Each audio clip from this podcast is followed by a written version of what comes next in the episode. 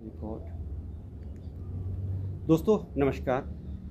योग हमारे देश की संस्कृति है और ये देश योगियों का देश माना जाता है। योग शब्द का अर्थ होता है जोड़ना अर्थात एडिशन आज जिस व्यक्ति से हम बात करने जा रहे हैं, उन्होंने अपने ज़िंदगी के बहुमूल्य चालीस साल योग को दिए हैं। कई नए शोध किए हैं और बहुत सारा उनका अनुभव है। हम आज बात करने जा रहे हैं। आचार्य श्री प्रेम भाटिया जी से। बिना किसी देरी के मैं आचार्य प्रेम भाटिया जी से निवेदन करता हूँ कि हम अपने जो है बातचीत को आगे बढ़ाते हैं इस निवेदन के साथ। सर नमस्कार। नमस्कार। सर आप हमारे जो है दर्शकों को ये बताएँ कि पहले आपका योग का सफ़र शुरू कैसे हुआ? हम्म, हम्म। आ, मैं बचपन में योगाभ्यास करता था। और बीच में जैसे जैसे बड़े होते हैं तो फिर अपने काम काज में लग जाते हैं ना। तो फिर योगाभ्यास छूट गया। और उसके बाद फिर काफ़ी समय मैं जब बम्बई में था तो काफ़ी व्यस्तता थी ज़्यादा और उसमें हमें अपना कैरियर बनाना, अपना व्यवस्था करना, अपने देखना क्या करना उसका तो उस हिसाब से सब चीज़ें छूट गई थी। तो फिर तकलीफ़ ज़्यादा बढ़ गई। और तकलीफ़ हो गई तो मुझे फिर वापस रुकना पड़ा काफ़ी समय तक बीच में। तो उसके कारण से फिर मुझे लगा नहीं, स्वास्थ्य का फिर ध्यान देना पड़ेगा, क्योंकि काफ़ी सारी कॉस्ट देनी पड़ी उसकी। तो उसको ठीक करने के लिए डॉक्टर्स ने कहा कि यदि आप एक्सरसाइज नहीं करेंगे तो दिक्कत और फिर बढ़ जाएगी। ऑपरेशन भी हो गया था। तो ऑपरेशन कराने के बाद भी जब ठीक नहीं होता आदमी क्योंकि पहले हम ये सोचते हैं कि ऑपरेशन हो जाएगा तो मैं ठीक हो जाऊँगा। तो ऑपरेशन हो गया, लेकिन जब उन्होंने कहा कि आप यदि एक्सरसाइज नहीं करेंगे तो आपको दर्द फिर से आ जाएगी, और वैसे हुआ। तो मैंने फिर वापस से एक्सरसाइज का शोध करना शुरू किया कि क्या प्रकार की एक्सरसाइज होनी चाहिए, कैसे करनी चाहिए तो फिर वापस खुद अपने आप को ठीक करने के लिए मैं योग से जुड़ा। तो योग के साथ साथ आपने विश्व भारती योग संस्थान की स्थापना भी कर दी। तो इसके पीछे क्या सोच थी और ये कैसे संभव हुआ? हाँ ये बात तो बढ़िया है। आ, मुझे तकलीफ़ हुई और मैं चाह रहा था कि दूसरों को तकलीफ़ ना हो।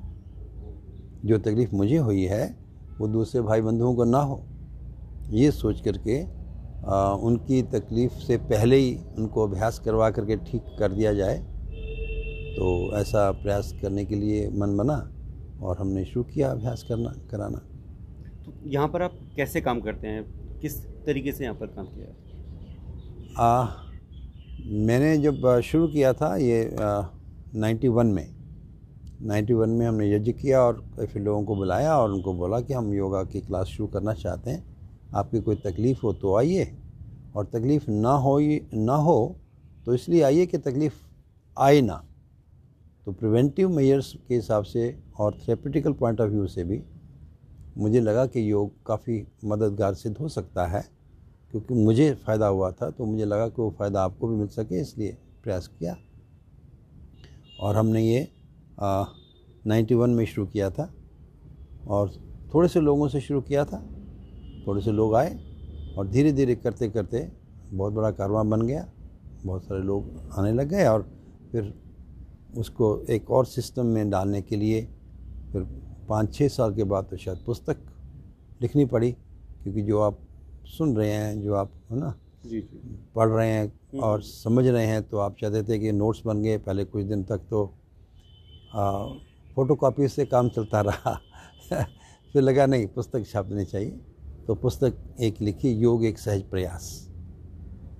तो वो पुस्तक काफ़ी लोगों को काम की लगी उसमें से यूज़ कर रहे थे और उसके बाद फिर अंग्रेज़ी में उसको भी ट्रांसलेट किया गया। योगा एन ईजी अप्रोच और फिर और लोगों को पहुँची काफ़ी सारे लोगों तक पहुँची। फिर धीरे धीरे आगे बढ़ता गया कार्यक्रम। तो आप ओपन स्कूल के माध्यम से भी कोई जो कुछ कोर्स करवाते हैं उसके अलावा भी करवाते हैं या केवल ओपन स्कूल से करवाते हैं? हाँ नहीं हमने नाइन्टी वन से लेकर दस साल तक हम खूब सारा अभ्यास करते थे करवाते थे। बहुत सारे शिविर हमारे लगे। बहुत लोगों को फ़ायदा हुआ।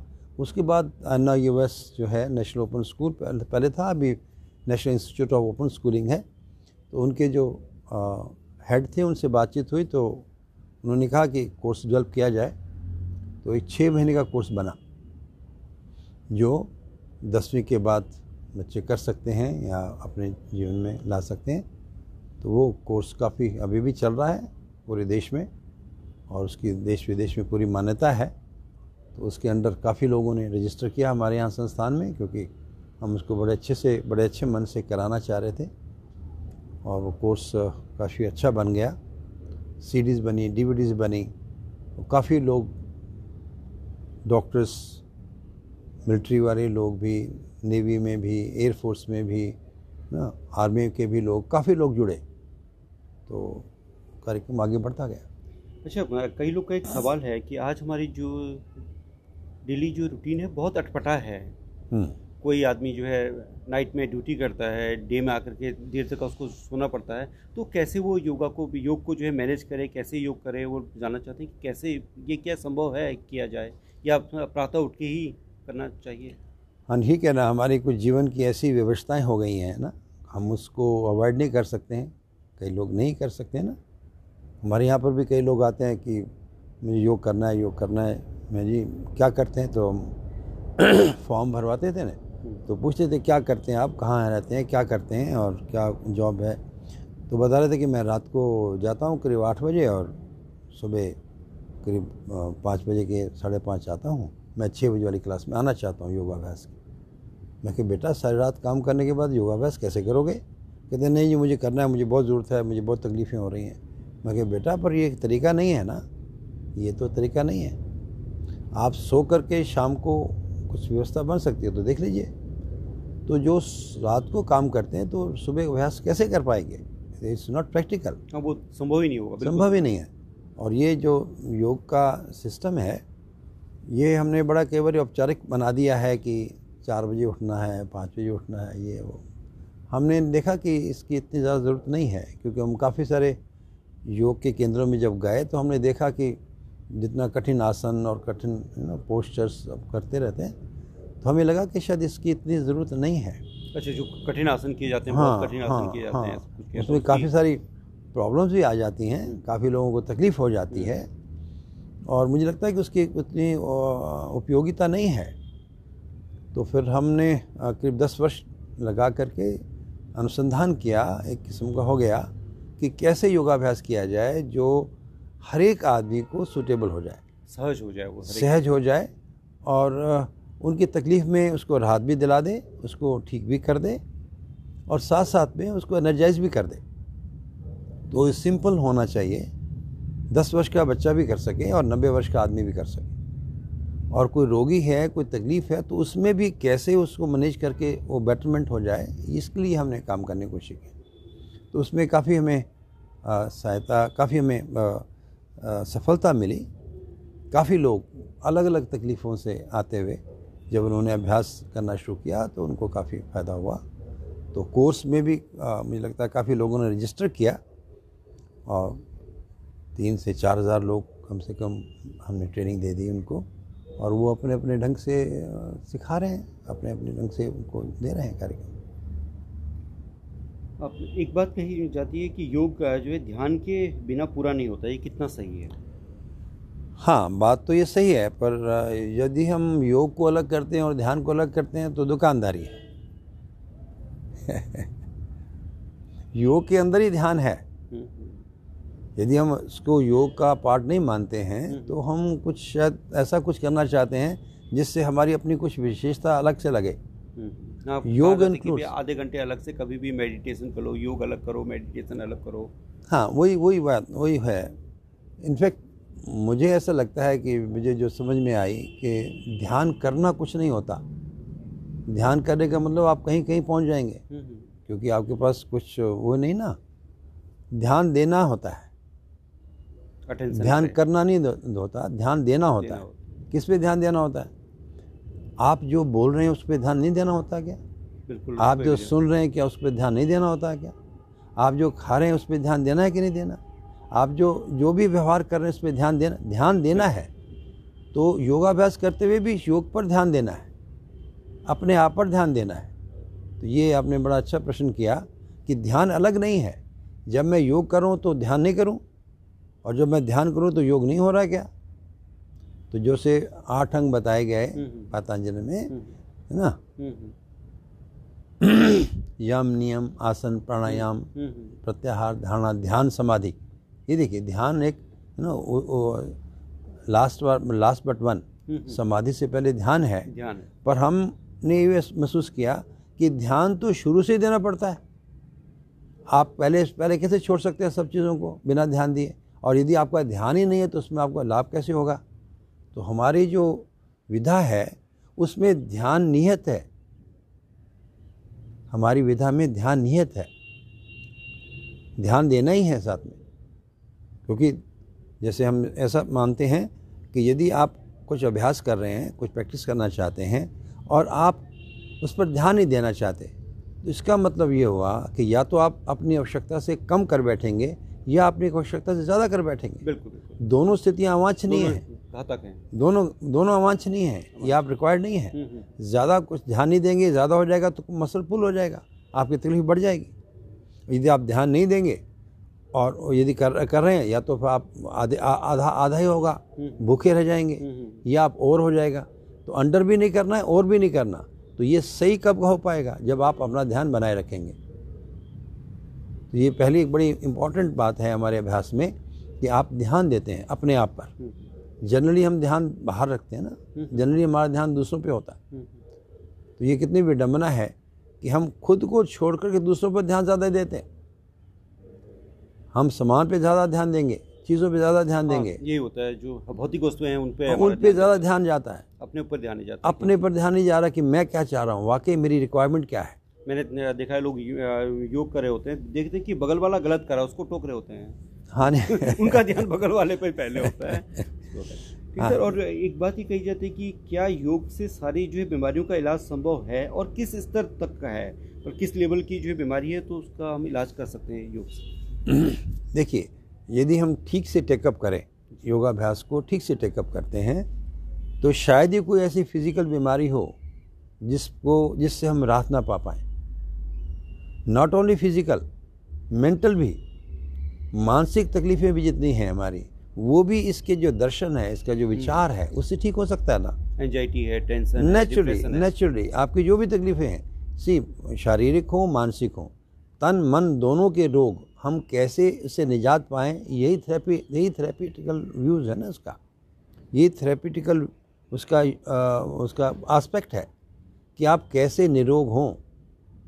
आप कैसे योग द्वारा निरोग रह सकें न सिर्फ़ निरोग रह सकें बल्कि आप हमेशा ऊर्जावान रहें। ऊर्जावान रह सकें। ऊर्जा है ज़रूरी है क्योंकि वही हमारे जो है शरीर का मेन पार्ट ही वही है। शरीर का भी आ, कितना पार्ट है उसको चर्चा बाद में करेंगे। ये मन का ज़्यादा पार्ट है। मन का ज़्यादा पार्ट है सही जी मान लो आपका तन ठीक नहीं है हम्म, तो उसका असर मन पे पड़ता है ना? हम्म, हम्म, और यदि मन ठीक नहीं होता उसका असर तन पे पड़ता है। तो ज़्यादा असर किसका पड़ता है? तन का मन पे पड़ता है या मन का तन पे पड़ता है? मन का पड़ा है मन का पड़ता है इट मीन्स मन ज़्यादा पावरफुल है। डेफिनेटली यस वो कुछ भी कर सकता है आपको कहीं भी यस यस यस तो मन की हमारी जो ताकत है उसको नहीं पहचाना गया उसको नहीं देखा गया। इसलिए वो शरीर के ऊपर ही लगे रहते सारे। सर एक सवाल ये है कि कई लोग आज बहुत सारे लोग योगा सिखा रहे हैं। योग योग नहीं वो योगा के नाम से सिखा रहे हम्म, हैं या जिम में जो है लोग योग सीख रहे हैं। हम्म। तो योग किससे सीखा जाए? कैसे कौन इसके लिए योग्य है जिससे हम योग सीखें? उसमें क्या देखें कि हम ये हमें हमारा गुरु बन सकता है योग के लिए? ये तो बड़ा अच्छा प्रश्न है। मैंने बताया ना मार्केट कि में मार्केट में बहुत सारे ब्रांड आ चुके हैं ना इसलिए। जैसे मैंने बताया कि हमें दस वर्ष लग गए और अलग अलग इंस्टीट्यूशन में जा कर के भी देख कर के भी हमें तृप्ति नहीं हुई हम्म, हम्म, कि योग करने कराने का ये तरीका सही है या नहीं। हम्म, हम्म, तो हमें लगा फिर क्या है? कैसा हो? क्योंकि हमारी एक अच्छी बात ये थी कि हमारा इसके अंदर हमारा कोई स्वार्थ नहीं था। हमारा कोई पैसे कमाने का या रोटी रोजी कमाने का इसमें आधार नहीं बनाया। हम्म, हम्म, हमने बनाया उपकार। ये उपकार के लिए है समाज के लिए है पूरे मानव मात्र के लिए हो और उसमें जितना हो सके हमारा और कुछ यदि लग सकता हो तो वो भी लगावें है ना? तो इसके हिसाब से वो हमारे जो बना योग का अभ्यास और जो ढंग बना हम्म, हम्म, वो एक होलसम जैसे भोजन की थाली होती है ना? हम्म, हम्म, हम्म, होलसेम मील हम्म, हम्म, ताकि पूरा खाना बैलेंस डाइट बैलेंस डाइट हम्म, तो वो सारी की सारी सारी चीज़ें इसमें उसमें डाल दी हमने कि आपकी कोई भी तकलीफ़ हो सेट हो जाएगी। और जो नहीं है वो जो नहीं है होगी भी नहीं। तो दो चीज़ें हो गई। हम्म, आपकी तकलीफ़ सेटल होनी चाहिए ये हमारा एक दावा है। दूसरा आपको जो तकलीफ़ और हो सकती है वो भी नहीं होगी तो दोनों चीज़ें बहुत सारी जो जो है बीमारियाँ आने वाली वो नहीं आएँगी? यस नहीं आएँगी नहीं आएँगी। आप बिल्कुल स्वस्थ रहेंगे चुस्त रहेंगे।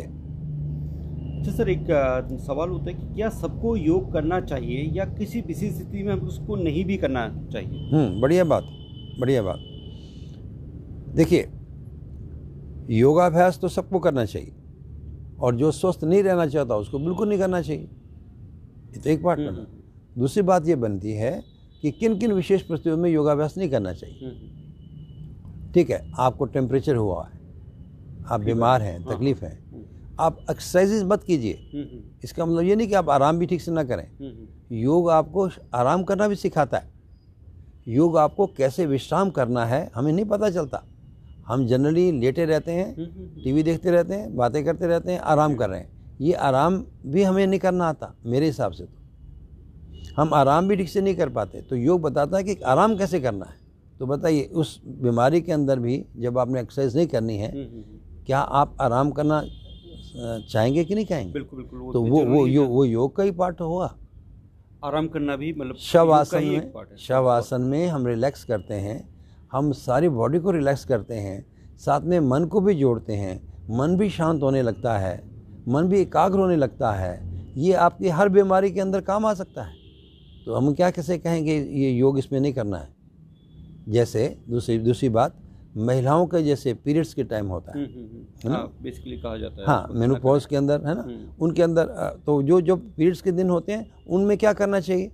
उनमें उनको अच्छे से विश्राम करना चाहिए अच्छे से शवासन करना चाहिए अच्छे से मकरासन करना चाहिए ताकि उनको बॉडी को उनके सारे सिस्टम्स को उनके सारे हारमोन्स को रेस्ट मिल सके। आजकल हम मॉडर्न के उसमें वो सब कुछ ही करते रहते हैं फिर योग बंद कर देते हैं सब कुछ करते रहते हैं। उसके अलावा सब कुछ होता है। ये ये गड़बड़ है हम योग को ठीक से समझे नहीं। योग कोई एक्सरसाइज खाली नहीं है। योग का दर्शन जो दर्शन समझने की चीज़ है वो योग मेरे लिए कैसे मेरे लिए बेनिफिशियल हो सकता है? हर स्थिति में हर समय में मैं कैसे उससे मैं लाभान्वित हो सकता हूँ? ये आधार है। ये समझ में आएगा तो आप हर हर समय यूज़ करेंगे उसे। तो योग एक जीवन की पद्धति है। योग एक एक्सरसाइज नहीं है। It's not only physical exercise it's not only mental exercise ये इंटेलेक्चुअल गेम भी नहीं है हम्म, हम्म। कि आप कुछ सोचते रहें और योग हो गया। ऐसा नहीं है। You have to perform it also आपको उसको करना भी पड़ेगा ना। हम्म, तो सही समझना सही और फिर सही करना। से करना उसको। हाँ, दोनों चीज़ें। और सर आज हम देखते हैं कि हमारे पास स्पेस नहीं होता है। कोई अलग से खाली स्पेस नहीं होता जहाँ पर हम योग कर सकें और वहाँ पर अच्छी हवा आती हो या बिल्कुल साफ़ सुथरा हो। बहुत छोटे छोटे कमरे होते हैं बंद कमरे होते हैं और लोग टीवी खोलते हैं और वहाँ से देख करके योग करना शुरू करते हैं। ये प्रैक्टिस कहाँ तक सही है? ठीक है ना? जब तक नहीं समझे नहीं देख पा रहे नहीं पता तो ऐसा भी करते रहता है ना आदमी? हम्म, मुझे लगता है कि यदि हम थोड़ा सा हिम्मत करें मान लीजिए जगह कम है तो कुछ खिड़की खुड़की दरवाज़ा खोल सकते हैं थोड़ी सी हवा का आदान प्रदान बने ये तो मिनिमम चाहिए। पार्क होते हैं सब जगह पार्क हाँ में निकल मतलब पहले अपने घर में सेटल करने ना जी। अपनी जगह पे यदि सेट कर सकते हैं। छत में कर लें हाँ छत पे कर सकते हैं जगह पे कर सकते हैं बालकनी में कर सकते हैं जहाँ पर थोड़ा सा हवा का आदान प्रदान रहे। हम्म, शुद्ध वायु का तो अच्छा ही है ना बेटर ही है। और मान लीजिए घर के अंदर व्यवस्था नहीं है या हम्म, छोटी व्यवस्था जैसे आप बता रहे हैं हम्म, तो आप पार्क में जा ही सकते हैं। बहुत सारे लोग पार्क में जाके अभ्यास करते हैं। आप किसी भी जगह पर जाकर के आराम से अपना अभ्यास कर ही सकते हैं। अपना अपना एक चद्दर दरिया लेकर वहाँ पर जाकर आराम से अभ्यास कर सकते हैं। बहुत सारे लोग अभ्यास करते हैं तो सारी सुविधाएँ हमारे घर पर हों शायद ये संभव नहीं भी होता कई बार। लेकिन आप यदि समझ जाएँगे कि मैं यदि पार्क में जाकर के करता हूँ तो मुझे और शुद्ध वायु भी मिलेगी ऑक्सीजन भी रिच होती है कंपेरेटिवली और उसके बाद एक माहौल भी बनता है। और दूसरी बात मैं कहना चाहता हूँ यदि हम इंडिविजुअल करते हैं तो हम थोड़ा आलस कर जाते हैं। यदि हम कलेक्टिवली करते हैं। ग्रुप में करते हैं तो एक ग्रुप की ऊर्जा बन बनी रहती है।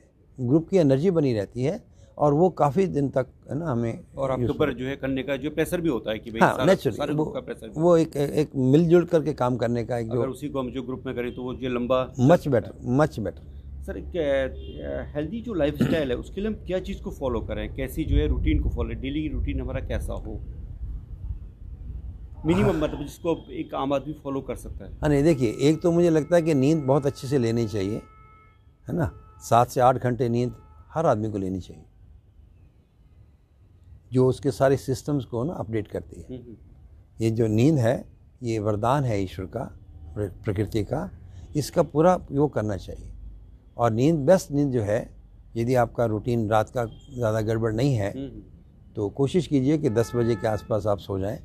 और 5 बजे हम्म, हम्म, 6 बजे आप आराम से उठ जाएँ। हम्म, हम्म, ये तो मुझे लगता है सबसे बढ़िया है। हम्म, हम्म, बाकी मैं आदर्शवाद की बात नहीं करूँगा कि चार बजे उठ ही जाना चाहिए। हम्म, हम्म, आपको ये पता ही नहीं कि चार बजे उठ के करना क्या है।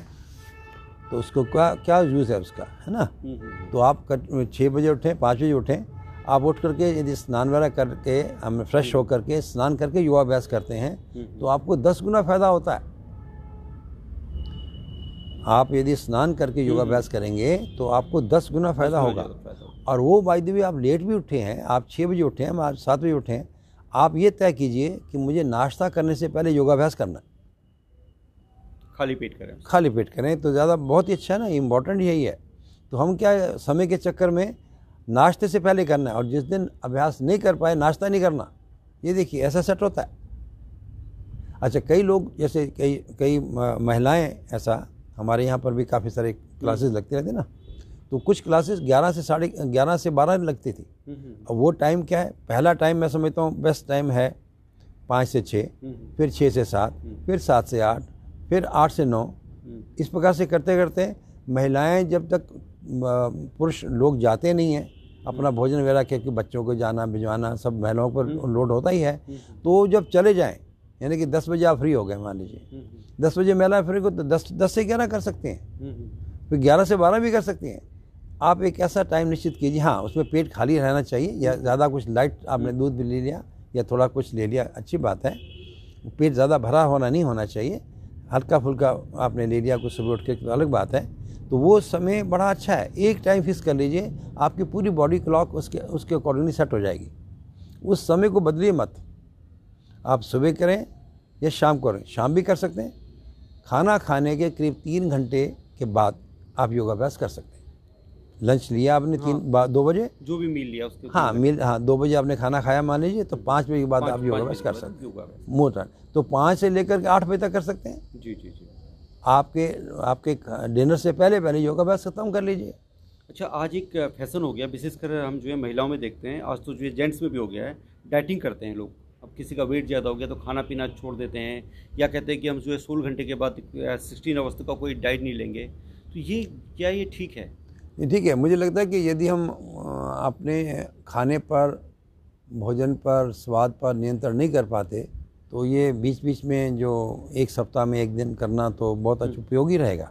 व्रत करना अगर हम जो हाँ करें तो हाँ अच्छा- हाँ सिर्फ़ फल खा लें हाँ। नींबू पानी ले लें है ना? कुछ तो कुछ तो अंदर जाएगा लेकिन कुछ समय तक आप नहीं खाते तो बहुत अच्छी बात है। है लेकिन लेकिन कुछ लोग तो ना डे जो छोड़ चुके होते हैं वो आधी रोटी खा रहे हैं ऐसे करके डाइट बिल्कुल ही उन्होंने खाना छोड़ दिया है कि मुझे- मोटे हो जाएँगे। मुझे ऐसा लगता है कि हम ना ध्यान हमारा सारा शरीर पर ही है। ना वो कभी मोटे हो जाना है कभी पतले हो जाना है। उसका जो सौंदर्य है उनका ध्यान उस पर जाता है हाँ वही उनको है। उनको ऐसा लगता है कि मेरा सौंदर्य मेरे शरीर से है। जब तक जो है वो चीज़ जब तक है नहीं जबकि है नहीं। जबकि है नहीं। है ना? शरीर कितने दिन तक साथ देगा और क्या देगा? और शरीर की सुंदरता कितनी सुंदरता होती है? सुंदरता जो है वो हम समझ नहीं पाए हम्म, हैं। हम्म, हम्म। सुंदरता होती कहाँ है ये पकड़ में नहीं आया। इसलिए जितना हो रहा है चल रहा है ठीक है। तो मुझे लगता है कि केवल अपने पतला हो जाना या मोटा हो जाना बड़ा हो जाना ये हो जाना ये कोई कोई कोई, कोई इसका इलाज नहीं है कोई इसका उपचार नहीं है और ना इसका कोई तोड़ है। मुझे लगता है कि हम शांत नहीं हो पाते। सबसे बड़ी प्रॉब्लम यहाँ पर है। हम रिलैक्स नहीं हो पाते हम सहज नहीं हो पा रहे। यहाँ पर हाँ अतृप्त रहते हैं। उसके बाद कुछ भी कर लीजिए। अतृप्त होकर के आप क्या करेंगे और ठीक रहेगा। तो मुझे ये लगता है कि नेचुरली हमारी नासमझियाँ हैं हमें स्पष्ट नहीं हुआ है कि जीवन क्या है ज़िंदगी क्या है योग क्या है और हम क्या करें जिससे हमारा तन भी ठीक रहे मन भी ठीक रहे। तो ये जब तक आप इसको ठीक से नहीं समझेंगे तब तक तो अपने प्रैक्टिस या प्रयोग करता रहेगा आदमी। आप एक योग आचार्य के रूप में तो जाने जाते हैं उसके साथ एक अच्छे कवि भी हैं मैंने भी कुछ किताबें आपकी पढ़ी हैं कुछ चीज़ें देखी हैं। हम्म। तो ये सफ़र ये योग के साथ ये सफ़र कैसे चला या उससे पहले से चल रहा था? हाँ बचपन से मुझे कविताएँ और मुझे गीत और मुझे जो पद्य काफ़ी मुझे ना प्रभावित करता था। हम्म, हम्म, मुझे कोई अच्छी सी कोई शेर सुना देता था तो मैं कई दिन तक उसको याद करता रहता था बड़ा अच्छा लगता था। और लेकिन अम, मैं जो जो बड़ा हुआ और मैंने देखा जो कुछ कुछ किताबें पढ़ी शेर व शायरी पढ़ता रहा तब मुझे बहुत थोड़ा सा ना दुख हुआ हम्म, हम्म, कि यार कितनी अच्छी विधा है कविता। हम्म, कितनी अच्छी विधा है शेर लिखना गज़ल लिखना। पर हम उसको इन्वेस्ट कहाँ कर रहे हैं? उसको हम कहाँ पर डाल रहे हैं सारा? इसी पे। भाई तेरे गाल ऐसे हैं तेरे हाँ, बाल ऐसे हैं तेरे तो वही हाँ तो वही शराब पे कबाब पे। हम्म, मैंने कहा यार मैं क्या यार ये क्या हो रहा है? मैं मुझे लगा कि दी मैं कुछ लिख पाऊँगा तो मैं ऐसा लिखूँगा जो जीवन के लिए उपयोगी हो जो समझने के लिए उपयोगी हो जो हमें कुछ थोड़ा सा उसका समाधान दे पाए कुछ हमें और स्पष्टता दे पाए। तो इसलिए मैंने जो भी लिखा ज़िंदगी पर लिखा अपने पे लिखा अपनी कमी। कमज़ोरी हाँ। जाने ज़िंदगी। जाने ज़िंदगी। जागृति। हाँ जाने ज़िंदगी। तो ये हाँ तो ऐसे आ, मेरे पास करीब आठ दस बुक्स हैं जो मैंने लिखी हैं हम्म, और मुझे मैंने बड़ी अपनी तृप्ति से लिखी हैं। वो मैंने जो अच्छा समझा मैंने लिखा है। किसी और को भी अच्छा लगता है तो बड़ी अच्छी बात है। तो मुझे लगता था कि जैसे एक शेर छोटा सा आपको हम्म। शेयर करता हूँ कि किसी का ख्याल कितना ख्याल होता है किसी का ख्याल कितना कितना ख्याल होता है? अपना ख्याल अपना ख्याल होता है। तो जब हम अपना ख्याल रखने लग जाएँगे अपना ध्यान रखने लग जाएँगे अपने पर फोकस कर लेंगे तो सारा काम ठीक हो जाएगा ना? अब हमारा फोकस बिगड़ा हुआ। मेरे ख्याल से जो आज हमने बात की उसका जो है लबोलुआ भी यही है। बिल्कुल फाइनल बिल्कुल। फाइनल भी यही कि अगर हम अपने आप पे ध्यान दें तो सब कुछ जो है सारी चीज़ें सॉल्व हो जानी है। क्योंकि प्रॉब्लम हमारे से ही है। प्रॉब्लम बाहर नहीं है। प्रॉब्लम बाहर नहीं है जी। प्रॉब्लम आप मानव के अंदर है। उस अंदर के रहने रहते हुए सारी प्रॉब्लम बाहर नज़र आती हैं। यही कन्फ्यूज़न है। और सर आज एक बात हम देख रहे हैं कि परिवार टूट रहे हैं। बेसिक बेसिकली शादियाँ जो हैं वो बहुत ज़्यादा सफल नहीं हो रही। चाहे वो लव मैरिज होती हैं अरेंज मैरिज होती हैं वो टूटती है। ये ये सब चीज़ के लिए क्या इनको कैसे रोका जाए और क्या है? ये क्यों ऐसा है। समझ में नहीं आता इसका कारण समझ में नहीं आता। क्योंकि आपके मैं- अनुभव है तो एक शेर सुना दूँ आपको? जी, जी, बिल्कुल। शादियों पे लिखा था मैंने। क्योंकि हमने जैसा सोचता है आदमी जैसा सोचता है वैसा ही होता है। जी। है ना? सोच का आधार है। हम्म, हम्म। अब सोच का आधार क्या है? ये अगला बात बन जाती है। तो जैसा आदमी सोचता है वैसा ही होता है। मैंने शेर लिखा था कि शादियों की रात तो बस रौन के ही रौन के शाद। शादियों की रात तो बस रौन के ही रौन के ज़िंदगी भर फिर कोई हाल पूछता नहीं। ये हकीकत है ये ये हकीकत है ये देख- देखा जाए तो ये हकीकत भी है। तो हम हम हम क्या करना चाहते हैं? एक ही रात में पता नहीं क्या होने वाला है क्या हो जाएगा? इतना अनाप शनाप खर्चा करना इतना लोगों बुलाओ ये करो वो करो अगले दिन फिर वही ऐसे बैठे हैं उदास से होकर के। अपेक्षाएँ बहुत ज़्यादा नेचुरली आपने पहले दिन ही सब कुछ तो मुझे लगता। है मुझे लगता है शादी एक दिन की थोड़ी होती है भाई। शादी तो हमेशा के लिए होती है। तो उसको उसको आपको स्ट्रेच करना पड़ेगा ना। उस खुशी को हमेशा के लिए स्ट्रेच करके दिखा दो आप हमेशा खुश रह के दिखाओ हम्म, हम्म, तब तो कोई शादी की बात हुई। हम एक दिन में तो मुझे लगता है कि कई बार हमारा क्या सोच आता है आई डोंट नो कि हम जब किसी को पसंद करते हैं तो इतना पसंद करते हैं कि जान दे देंगे। हम्म, हम्म, और जब ना पसंद करते हैं तो जान ले लेंगे। हाँ, हाँ। उसी की उसी की। उसी की। उसी की जान ले लेते हैं जो जो हमारा मतलब दिल में था उसी का हमने जिस पर आप जान हाँ, देने के लिए तैयार होते हैं। तैयार होते हैं उसी की जान ले लेते हैं। उसी नासमझी वश आप उसकी जान लेने को तैयार हो जाते हैं। ये देखिए क्या किया जाए बताइए? ये कोई ये जो कोई छोटी बात नहीं है। और ये हर घर का ये हाल है। एक और शेर सुनिए। अब शेर शायरी हो गई तो फिर बिल्कुल, मुझे पूरा मुशारा हो जाएगा लगता कोई है नहीं कोई नहीं दो एपिसोड बनेंगे कोई क्योंकि ऐसी चीज़ें बहुत कम निकलती हैं। जी जी। देखिए मैंने शेर लिखा था कि दूर जाने से अखरती है कमी। किसी भी संबंधों की बात करेंगे हम्म, हम्म, दूर जाने से अखरती है कमी साथ रहने का मज़ा आता नहीं। करें तो क्या करें? हम्म, हम्म, साथ रहते हैं तो हमें वो खुशी नहीं हो पाती वो मज़ा नहीं आ पाता। वो हमारे हमारी कुछ तृप्ति नहीं हो पाती है कि हम मिल के रह रहे हैं तो कुछ अच्छा हो रहा है। हम्म, हम्म, वो मिल के रह रहे हैं तो शिकायतें हैं दूर जाते हैं तो अखरता है कि यार क्या होगा कैसे हो कैसे रहे यार क्यों इतना दूर हो गई क्यों दूर हो गए? तो ये देखिए कुछ कमी है कुछ है बेसिक कमी है जो मानव के मानव को और अभी पिकअप करनी है देखनी है वो जब तक नहीं होगी मुझे लगता है कि दिक्कतें तो पहले से ज़्यादा ही बढ़ने वाली हैं। हाँ बढ़ी वो लगातार हम बढ़ ही। रही हैं।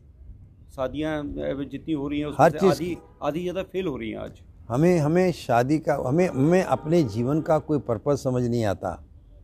हमें अपने जीवन का कोई लक्ष्य नहीं नज़र आता। हमें जीवन की कोई दिशा समझ में नहीं आती। अपने जीवन का कोई कार्यक्रम समझ में नहीं आता। तो एक के हो जाएँगे बोले दो हो जाएँ बोले चार हो जाएँ बोले दस हो जाएँ तो क्या हो जाएगा? और क्यास होने वाला है। यदि एक के साथ में इतनी तकलीफ़ है तो दो के साथ में क्या बेटर हो जाएगा? तो वो और बढ़ेगा ना जी क्योंकि वो भी जब आप एक को नहीं संभाल पाए दूसरे को कैसे संभाल? दूसरा तो दूसरा भी तो बेचारा अधूरा ही है।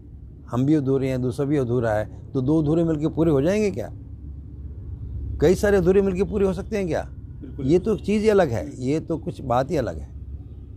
इसको तो और काफ़ी इसको छानना पड़ेगा और समझना पड़ेगा। सर कई लोग ये कहते हैं कि अपने बच्चों को योग और ध्यान करने से रोकते हैं। उनका ये मानना है कि योग और ध्यान करने से आदमी के अंदर एक हम्म। विरक्ति आ जाती है। और वो सब कुछ गृहस्थ सब कुछ छोड़ देता है और सारी सांसारिक मोह माया को छोड़ छोड़ देता है। आपको तो एक लंबा चालीस साल का अनुभव है। आप बताइए वास्तव में ये ऐसा होता है या या नहीं? देखिए यदि ऐसा होता तो मैं गृहस्थी ना होता। जी। यदि वाकई ऐसा होता तो मैं गृहस्थी ना होता। मैं आपके सामने अभी यहाँ पर नहीं होता। नहीं लोग जो है बाबा रामदेव का उदाहरण देते हैं कि भाई बाबा बने रहे और सब कुछ किया। हाँ नहीं उन्होंने अपनी जीवन की शुरुआती हिसाब से की है कि वो ऐसा रहना चाहते हैं। इज़ देयर ऑप्शन कोई खास बात भी नहीं है। हम्म। लेकिन मुझे लगता है कि आम आदमी के लिए तो ये रूटीन पॉसिबल नहीं है कि आदमी योगा करे तो फिर वो संसार छोड़ दे और संसार नहीं छोड़े तो फिर कुछ और कर दे।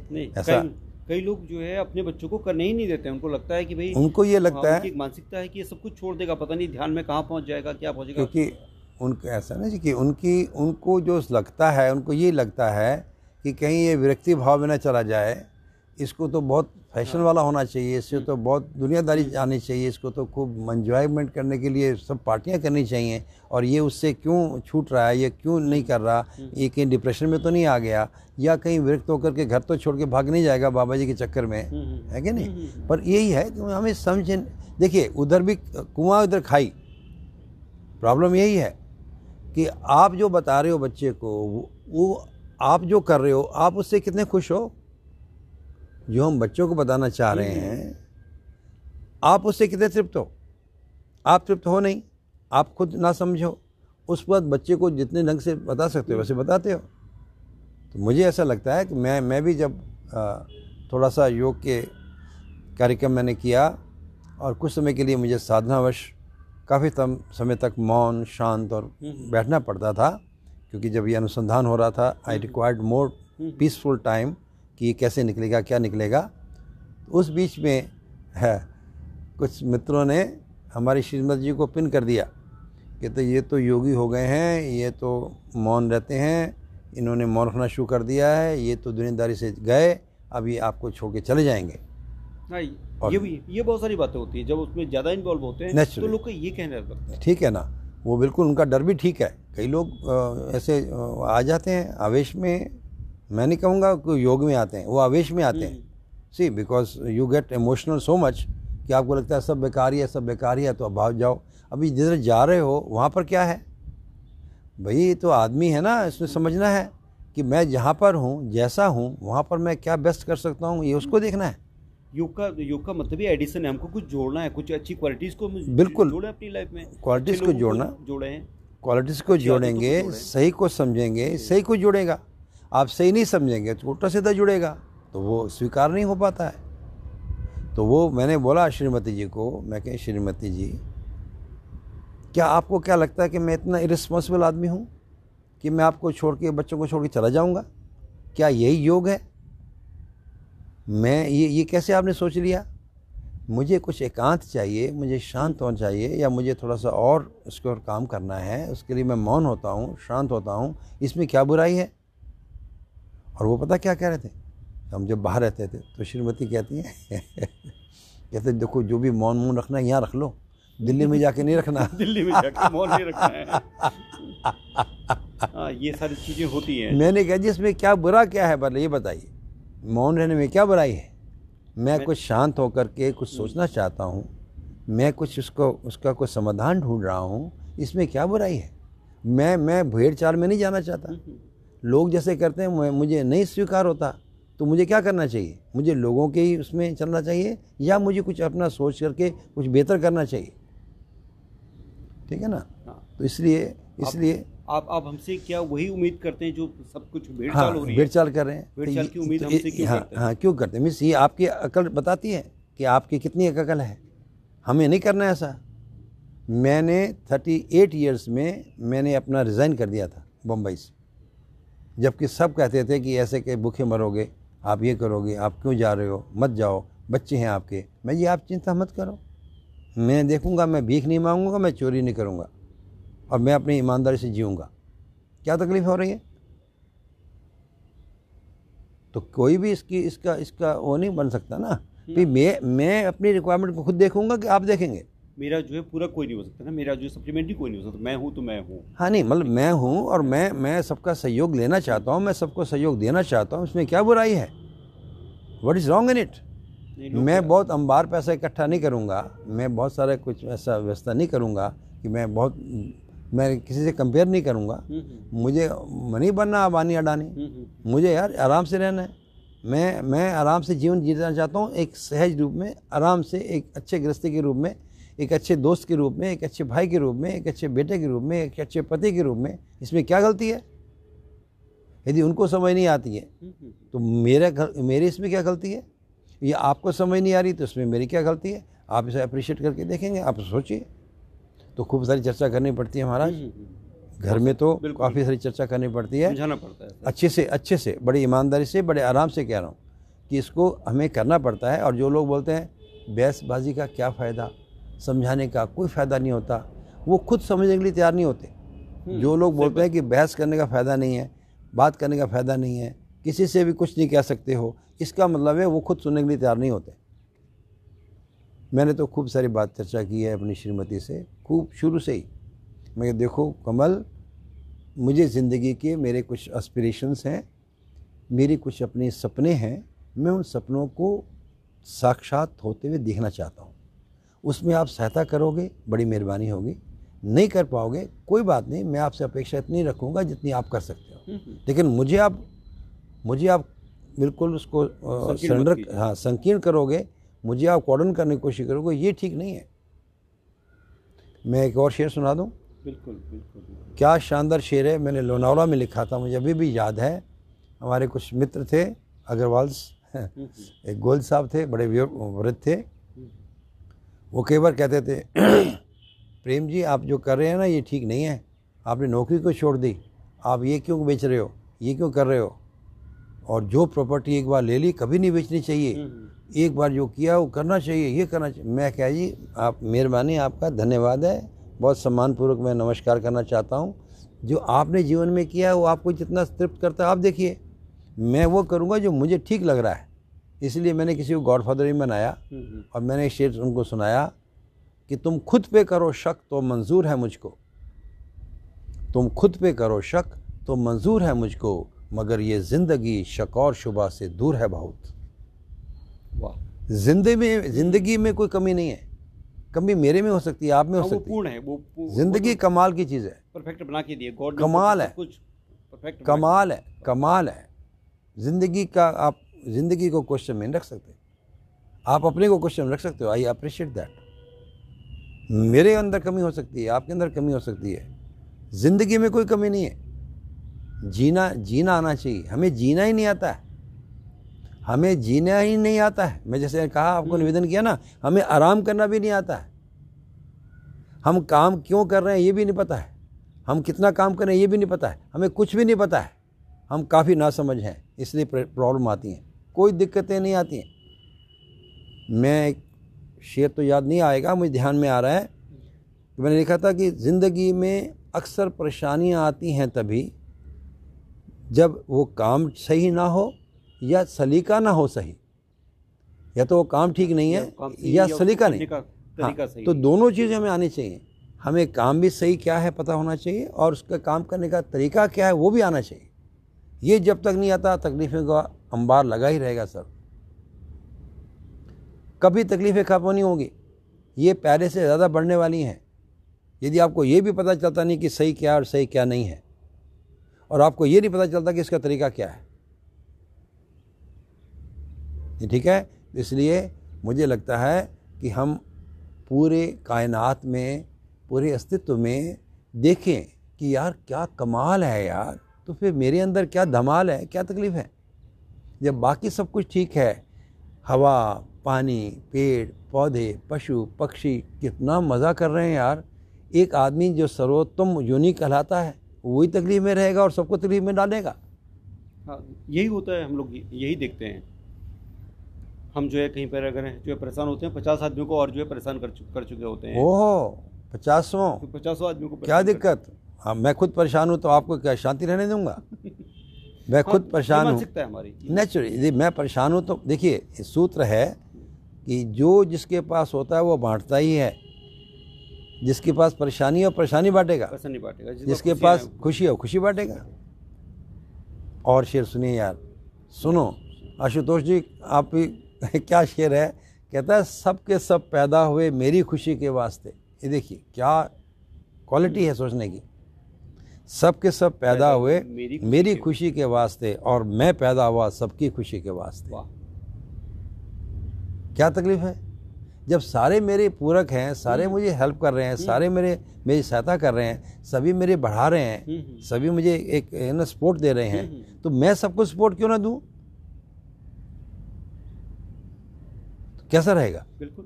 तो काहे का लेना देना? काहे का लेना देना? शानदार। इसीलिए मुझे लगा कि जो तकलीफ़ मुझे आई है वो किसी और को ना आए और जो खुशी मुझे मिली है वो सबको मिले। हमने बहुत सारे अपने आभासी जो है दर्द बना के रखे हैं। जो कि वास्तव में रियल में देखे तो कहीं होते भी नहीं है शायद। वो हमने आभासी बना के रखे हैं कि हमको आभास होता है कि ये चीज़ चल। है हाँ सोच लेते हैं सोच लेते हैं हम और उसको करते रहते हैं। आचार्य प्रेम भाटिया जी के साथ एक लंबी बातचीत हुई है और ये बातचीत शायद दो या तीन एपिसोड में हम लोगों को देनी होगी। एक अंतिम आ, आ, रिक्वेस्ट मेरी आपसे है आज आज के लिए। कोई एक ऐसा संदेश आप दे दीजिए जो कि लोगों की लाइफस्टाइल में थोड़ा बहुत इन्हांस कर सके वो कुछ क्वालिटीज़ को जोड़ सके ऐसा कोई संदेश जो आप देना चाहिए हम्म। शेर सुना दो। जिस विधा में आप दे सकते हैं। विधा मुझे मुझे मुझे अच्छा लगता है जी जी जी। कि मैं शेर अक्सर सुनाता हूँ कि आप अच्छे हैं बहुत इसमें तो कोई शक नहीं। आप अच्छे हैं बहुत इसमें तो कोई शक नहीं। नहीं। और अच्छे होने की संभावना है या नहीं? और अच्छे होने की संभावना है या नहीं? बहुत बड़ा संदेश। तो ये संभावना यदि आपको नज़र आती है अच्छे होने की तो फिर काम क्या है? ये तो काम है। अपनी संभावनाओं को पूरा कीजिए। अपनी संभावना को साक्षात कीजिए। अपने अंदर अच्छे होने की जो संभावनाएँ है उनको बढ़ाएँ। उनको बढ़ाने की कोशिश कीजिए उनको खोजिए और उनको बढ़ाइए। तो ये सारी चीज़ें जो भी हमारे चारों तरफ़ जो हमारी परेशानियाँ शायद हम उनको काफ़ी हद तक दूर कर सकते हैं। देखिए एक और बड़ा अच्छी बात है कि यदि अच्छाई आपको अपने अंदर नज़र नहीं आ रही तो आपको संसार के किसी कोने में अच्छाई नज़र नहीं आएगी। यदि ईश्वर आपको अंदर महसूस नहीं होता ईश्वर कहीं पर नज़र नहीं आएगा। तो आपके अंदर ये अच्छाइयाँ यदि देख नहीं पाते हैं आप तो किसी को भी अच्छा नहीं समझ पाएँगे। अपने अंदर की जो अच्छाई है उनको खोजिए। उनको खोजिए उनको खोजिए उनको बढ़ाइए। उनको बढ़ाइए उनको इन्हांस फिर देखिए आपको क्या कैसा ज़िंदगी बनती है। फिर देखिए ज़िंदगी में क्या बाहर आती है। क्या मज़ा आने लगता है ज़िंदगी का। जल्दी फिर एक बार आपसे फिर से मुलाकात करेंगे। जी। और बहुत सारी आपकी किताबों के बारे में होगा जो आपने लिखा है जो पुस्तकें आपने लिखी हैं उनके बारे में होगा। जी। कि उससे कुछ लोग और शायद जो है प्रेरित होंगे कुछ अच्छी ज़िंदगी जीने के लिए। उनकी ज़िंदगी की जो परेशानियाँ हैं दुश्वारियाँ हैं वो शायद कम होंगी। चलिए नमस्कार। नमस्कार। बहुत बहुत धन्यवाद शेर से हो जाए एक वाह। एक अर्ज़ हो जाए सर एक। जी जी जी बढ़िया। मैंने एक शेर लिखा था कि ये दिल कब उदास होता है? जी। ये दिल कब उदास होता है? तो उत्तर में भी कह दिया कि दिल कब उदास होता है जब किसी का किसी के पास होता है। वाह वाह। क्या बात है सर क्या बात है क्या बात है क्या बात है। ये दिल कब उदास होता है वो तब होता है जब किसी का किसी के पास होता हाँ है। ये दिल कब उदास होता है जब किसी का किसी के पास होता है। जी जी जी। तो जब दिल अमर अपने पास नहीं होता है जो। दिल अपने पास नहीं होता है तो उदास होता है। ठीक बात है ठीक बात। है तो जैसे पिछली बार बात उचित हो रही थी ना कि हम अपने पर ध्यान नहीं दे रहे हैं। ठीक बात अपने को नहीं देख रहे हैं। दुनिया को देख रहे हैं चीज़ों को देख रहे हैं सामान को देख रहे हैं पैसे को देख रहे हैं है ना? हम्म, रूप को देख रहे हैं रंग को देख रहे हैं हम्म, लेकिन अपने को तो नहीं देख रहे हैं। ठीक है। इसीलिए उदासी है। इसीलिए उदासी इसीलिए उदासी है। इसीलिए अतृप्ति है। तो जब तक हमारा ध्यान अपने आप पर नहीं आता है जब तक हम अपने आप को नहीं देख पाते हैं जी। अपने आप को महसूस नहीं कर पाते हैं जी। मैं क्या महसूस करता हूँ मैं क्या सोचता हूँ है ना? तो कैसे कैसे आगे बढ़ेगा काम? ठीक बात है। तो इस कार्यक्रम का अब शुरुआत हम लोग करते हैं और जानना चाहेंगे कि जो हम हैं जो हम एक्चुअल हैं उसी को हम विस्तृत रूप से समझ लें। जी। और उसी पे आज हम चर्चा जारी रखें। बहुत बढ़िया। तो आइडेंटिफिकेशन हमने पिछली बार कई तरीके से करने की कोशिश करी थी। जी जी आज उसी चर्चा को हम और आगे बढ़ाएँगे। जी। तो आचार्य जी सबसे प्र- पहला प्रश्न यही होगा कि हम कौन हैं? वाह। बढ़िया बढ़िया बढ़िया। तो मैं कौन हूँ? मानव क्या है? यू नो इट मीन्स दूसरे शब्दों में हम ये देख सकते हैं कि मानव क्या है। जी। मानव क्या है। जी। तो मैं एक और शेर अर्ज़ कर देता हूँ कि मैं जो हूँ उससे अलग दिखने में रखा क्या है? हाँ। मैं जो हूँ, उससे अलग देखने में रखा क्या है? उससे अलग दिखने में रखा क्या है? हाँ। खुद को समझा लूँ तो फिर सीखने को रखा क्या है? वाह। क्या बात है सर क्या बात है बहुत गूढ़ बात आपने कह दी जी खुद को समझा लूँ तो फिर सीखने को रखा क्या रखा है? क्या रखा तो मुझे लगता है कि कुल मिलाकर के सारा कुछ जो कुछ भी है है ना? ये सारा संसार जैसे सारे संबंध सारे व्यवस्था सारा कुछ जो भी घटनाएँ घट रही हैं हमारे जीवन में और आसपास वो सब कुछ मुझे समझाने के लिए है। वो सब कुछ मुझे चेताने के लिए है। मुझे वार्न करने के लिए हैं कि देख लो कैसे दुखी होते हैं देख लो कैसे सुखी होते हैं। मैं यदि उसको चाहूँ तो अनदेखा कर दूँ मैं चाहूँ तो उसे अनसुना कर दूँ मैं चाहूँ तो उसे बिल्कुल महत्व ना दूँ। हाँ नो ये है मेरी ये है आदमी की ताकत। हाँ हाँ। यदि आदमी नहीं चाहता है तो उसे भगवान भी नहीं समझा सकता है। हाँ। यदि आदमी ना चाहे तो उसे भगवान भी समझा नहीं सकता है। और यदि आदमी चाहे तो उसे भगवान भी रोक नहीं सकता है। जी लास्ट एपिसोड में हमने ये जाना था कि चाह तो सबके पास है। जी। जाना सबको वही है। जी। तो ये कॉन्ट्राडिक्टरी बात हो गई कि वो नहीं चाहेगा तो समझे हा हा हा हा। ये बात ठीक। आपने ठीक पकड़ा है। जी। जाना कहीं नहीं है। हाँ। जाना कहीं नहीं है। वो हमें लगता है कि ये अब चले गए, अब आ गए, चले गए, आ गए। जाना तो शरीर का होता है, मैं तो वहीं रहता हूँ। शरीर मरता है, शरीर पैदा होता है, शरीर मरता है। मैं ना पैदा होता हूँ, ना मरता हूँ। तो मैं तो यहीं रहता हूँ। तो मुझे कहीं नहीं जाना है। मुझे कहीं नहीं जाना है। शरीर आएगा, शरीर जाएगा। मैं शरीर का धारक वाहक हूँ। मेरा शरीर मेरा साधन है। मैं जितना इसे उपयोग कर पाता हूँ, या दुरुपयोग कर पाता हूँ, या सदुपयोग कर पाता हूँ, वो मेरी अकल पर डिपेंड करता है। मेरी अकल कितनी है, मेरी समझ कितनी है, मेरी अंडरस्टैंडिंग कितनी है, कितनी सही है, कितनी सही नहीं है, इसके आधार पर मैं उसे सदुपयोग या दुरुपयोग करता हूँ। हाँ गीता में कृष्ण ने भी इस बात की चर्चा करी है हाँ। कि हम जो है नवानी जीर्णानि यथा विहाय करके एक श्लोक है और उस श्लोक का यही है कि शरीर वस्त्र की तरह है जिसको हम हम्म। धारण करते हैं और जैसे ही पुराना हो जाता है तो उसको छोड़ के फिर नया जी जी जी जी। उसके साथ साथ मुझे लगता है कि एक बात तो हमें समझ में आई कि मैं जो अंदर हूँ मैं हूँ वो नहीं मरता हूँ शरीर मरता है। जी। ठीक है ना? दूसरी हमें बात समझ में आनी चाहिए कि ये संसार दुखों का घर नहीं है। दुख संसार में नहीं है। दुख मेरी नासमझी में है। अच्छा। दुख बाहर नहीं है। दुख मेरे अंदर ही है। और मेरे अंदर का मतलब मेरी नासमझी में है। मैं समझ नहीं पाता हूँ तो मैं कुछ गड़बड़ करता हूँ। कुछ गड़बड़ करता हूँ तो मुझे दुख होता है। तो मुझे लगता है संसार में दुख है। आप समझ रहे हैं? हम्म, हम्म, जब मैं कुछ नहीं समझ पाता हूँ ठीक से तो मैं फिर ठीक से नहीं कर पाता हूँ ना। जब मैं ठीक से नहीं करता हूँ तो ये अस्तित्व में भी एक व्यवस्था है कि आप ठीक नहीं करोगे आप ठीक नहीं रहोगे। जैसा करेंगे वैसा तो भरेंगे और मैं ठीक नहीं करूँगा और उसके बाद ठीक हो जाऊँगा ठीक रह सकूँगा। ना मैं ठीक रह सकूँगा ना मैं ठीक कर सकूँगा।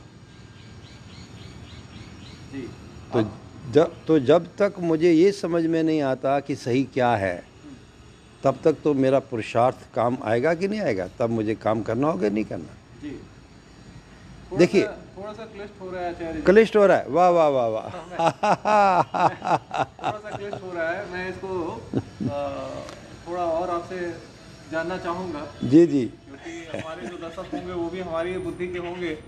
तो अगर मुझे क्लिष्ट लग रहा है तो उनको भी ज़रूर क्लिष्ट लगेगा। नहीं आप बिल्कुल ठीक रिप्रेजेंटेटिव रिप्रेजेंटेटिव हैं अपने सारे दर्शकों के। और मुझे बहुत अच्छा लगता है कि आपकी जो क्यूरियोसिटी है आपकी जो जिज्ञासा है है ना वो ज़रूर रंग लाएगी आपके लिए भी आपके दर्शकों के लिए भी। जी। अब अ, दो शब्द हैं। जी। एक अंतर्मुखी है एक बहिर्मुखी है। जी। आप चर्चा कर रहे हैं बढ़िया। कि अंतर्मुखी वो है जब हम अपने अपने सेल्फ कॉन्शियसनेस पे पूरी तरह से फोकस हो जाते हैं। हम्म। And when we move to the rest of the world. Other than us other than I तो Hmm. वो सारा का सारा जो होता है वो बहिर्मुखी हो जाता है। हम्म। ठीक है? और इन दोनों की परिभाषा अपने अपने तरीके से कुछ लोग बहुत अच्छा कहते हैं अंतर्मुखी को कुछ बहिर्मुखी को बहुत अच्छा कहते हैं। आप जिस पे फोकस कर रहे हैं वो अंतर्मुखी है सेल्फ कॉन्शियसनेस की बात आप कर रहे हैं। अब प्रश्न ये उठता है कि अगर सेल्फ कॉन्शियसनेस इतना इंपॉर्टेंट है और आप एक तरफ़ ये कह रहे हैं कि अगर दुख भी हमारे अंदर है सुख भी हमारे अंदर है तो ये जो बाह्य जगत है वो व्यवस्था क्यों है? उस व्यवस्था की उपयोगिता क्या है? वाह वाह वाह what a question but a question मैंने इसलिए आपको कहा था कि ये जो सारा संसार है वो किसके लिए बना है? वो मेरे लिए बना है? मुझे समझाने के लिए बना है। सारी घटनाएँ दुर्घटनाएँ मुझे चेताने के लिए हैं। मुझे समझाने के लिए हैं। वो मैं नहीं समझता हूँ मैं मनमानी करता हूँ तो मैं कुछ ठीक नहीं करता हूँ नियमों को नहीं समझ पाता हूँ मनमानी करता हूँ उल्लंघन करता हूँ नियमों का जो अस्तित्व के नियम हैं। और मैं दुख पाता हूँ। और मैं देखता हूँ कि जो लोग ऐसा कर रहे हैं वो दुख पा भी रहे हैं। तो मैं कोई कोई एक्सेप्शन तो नहीं हूँ। हाँ। मैं कोई अलग तो नहीं हूँ तो मैं भी दुख पाऊँगा ही। तो ये मुझे क्यों नहीं समझ आती है? अच्छा। तो आज ये देखिए सृष्टि के जो नियम हैं अस्तित्व में जो नियम हैं वो सबके सुख के लिए हैं। अच्छा। वो कोई दुख के लिए नहीं है। अच्छा। उनको ना समझ पाना उस पर ना काम कर पाना उसके मुताबिक ना रह पाना ना जी पाना ही दुख है। अच्छा। अब नियमों को समझना तो आदमी का काम है ना। कि कुत्ते बिल्ली का काम है। कोई कौवा समझेगा हम्म, कोई मोर समझेगा नहीं। कोई जानवर नहीं समझेगा कोई जीव जंतु नहीं समझेगा। हाँ। ये सॉफ्टवेयर आदमी के अंदर ही है कि वो समझ सकता है। ये देखिए वो समझ सकता है। वो समझे या ना समझे ये उसकी मर्ज़ी। ये और कोई कोई उसमें कोई वो नहीं कर रहा। ये नियम है और ये अस्तित्व में नियम सबके लिए है। और ये कोई बदलते नहीं हैं। नियम सार्वभौम है, सार्वदेशिक है, हमेशा के लिए हैं। कभी नहीं बदलेंगे, कभी नहीं बदले हैं। तो ये है नियम, सृष्टि के नियम होते हैं। ये जो हम बना लेते हैं नियम, कि हमने साढ़े नौ बजे मिलना है, ये हमारा निर्णय है। हमने निश्चित किया है कि हम ऐसा ऐसा करेंगे। हम गुरुवार को मिलेंगे, हम साढ़े नौ बजे मिलेंगे। तो ये हमारे नियम हैं। ये हमारे निर्णय हैं नियम नहीं है। नियम तो सृष्टि के होते हैं जो कभी बदलते नहीं हैं। अच्छा। अच्छा यहाँ एक बात और मुझे समझ में नहीं आई क्योंकि आ, अभी तक मैंने जो पढ़ा था वो ये पढ़ा था कि प्रकृति हमेशा चेंज होती रहती है। देयर वोंट बी एनीथिंग जो कि स्थिर हो। हम्म। और आप कहते हैं कि प्रकृति का नियम कभी चेंज नहीं होता। यही यही। इसको भी और थोड़ा सा समझाएँ ऐसे। हम्म। देखिए आप देखिए सारे नियम प्रकृति में बड़े उजागर हैं। आप देख सकते हैं। सारी प्रकृति के नियम सारी प्रकृति पूरी नियम से चल रही है। एक बीज होता है उसको पानी हवा मिलती है वो फलता फूलता बढ़ता है फलता फूलता है बड़ा होता है फल फूल आते हैं उसके बाद और होता है उसके बाद वो फूटना शुरू हो जाता है उसके बाद ख़त्म होकर के वापस मिट्टी में मिल जाता है। इसका नियम ये जो नियम है कि उसने पैदा होना है बढ़ना है और आगे बढ़ना है फल फूल देने हैं उसके बाद मर जाना है ख़त्म हो जाना है ये नियम प्रकृति में है या नहीं है? बिल्कुल है। क्या ये हम पर लागू होता है कि नहीं होता? एक बच्चा है ना गर्भ में जाता है माँ के फिर बच्चा बड़ा होता है और बड़ा होता है और बड़ा होता है व्यस्क होता है है ना आगे होता है उसके बाद बूढ़ा होता है उसके बाद शरीर खत्म हो जाता है मर जाता है। ये क्या क्या दिक्कत है? इसमें क्या दिक्कत समझने में? सृष्टि में कोई भी नियम ऐसा नहीं है हाँ। जो हमारे दुख के लिए हो। सृष्टि में कोई ऐसा मृत्यु का भी नियम का, का दुख का नियम है? मृत्यु का मृत्यु का दुख कब होता है मालूम है? जब मैं अपने पूरा काम को नहीं कर पाता हूँ। जब मैं सृष्टि को समझ नहीं पाया। जब मैं सृष्टि के समझ के हिसाब से जी नहीं पाया। मैं उसके नियम को नहीं समझ पाया। नियम सृष्टि के नियमों को समझना ही ज्ञान है। हम्म अच्छा। सृष्टि के नियमों को समझना ही ज्ञान है। उसके मुताबिक जीना ही आचरण है। अच्छा। तो और कोई कोई ज्ञान वान नहीं है। ज्ञान हमने आदर्शवाद में हमने क्या किया? बहुत ज्ञान है। अज्ञान ज्ञान इतना है कि अनवर्चनीय है। बोला नहीं जा सकता सुना नहीं जा सकता सुनाया नहीं जा सकता। फिर बकवास करने की ज़रूरत क्या है? फिर हम क्या कर रहे हैं? यदि सत्य को बोला नहीं जा सकता यदि सत्य को समझा नहीं जा सकता फिर हम क्या जख्मा रहे हैं? तो ये कुछ चीज़ें थी हमारी हाँ। जो हम नहीं समझ पाए ठीक से। हाँ। हमारी गलती भी क्या है? हमें बड़े नहीं समझा पाए ठीक से। सी मुझे ऐसा लगता है कि जितने भी साधु संत महात्मा हुए हैं, उनकी मंशा इतनी गलत नहीं थी, लेकिन वो परंपरा में नहीं आ पाई उनकी बातें। इसलिए हम आज दुखी हैं। ये तो इतनी परंपरा में, इतनी परंपरा में आज मानव कितना सुखी होना चाहिए था। यदि मैं सही समझ आ जाती, उसका रास्ता समझ आ जाता, उसकी पूरी व्यवस्था समझ में आ जाती है ना? तो हम हम भी जी लेते ठीक से। देखिए मुझे लगता है कि जितनी भी हमारी विज्ञान की प्रगति हैं वो सारी की सारी एक सिस्टमेटिक आगे बढ़ रही हैं। आपको पता है कि करीब सौ साल पहले जब मोबाइल बना था वो एक ट्रक में आया था। नहीं मुझे आइडिया नहीं। एक ट्रक में मोबाइल आया था एक मोबाइल। पूरा ट्रक भर के उसको मोबाइल है। कैरी करने कैरी करने के लिए। इतना बड़ा मोबाइल था। उसके बाद धीरे धीरे वो एक टेंपो में आ गया। और धीरे धीरे धीरे धीरे वो एक कार के अंदर बैटरी के टाइप के रख ली गया।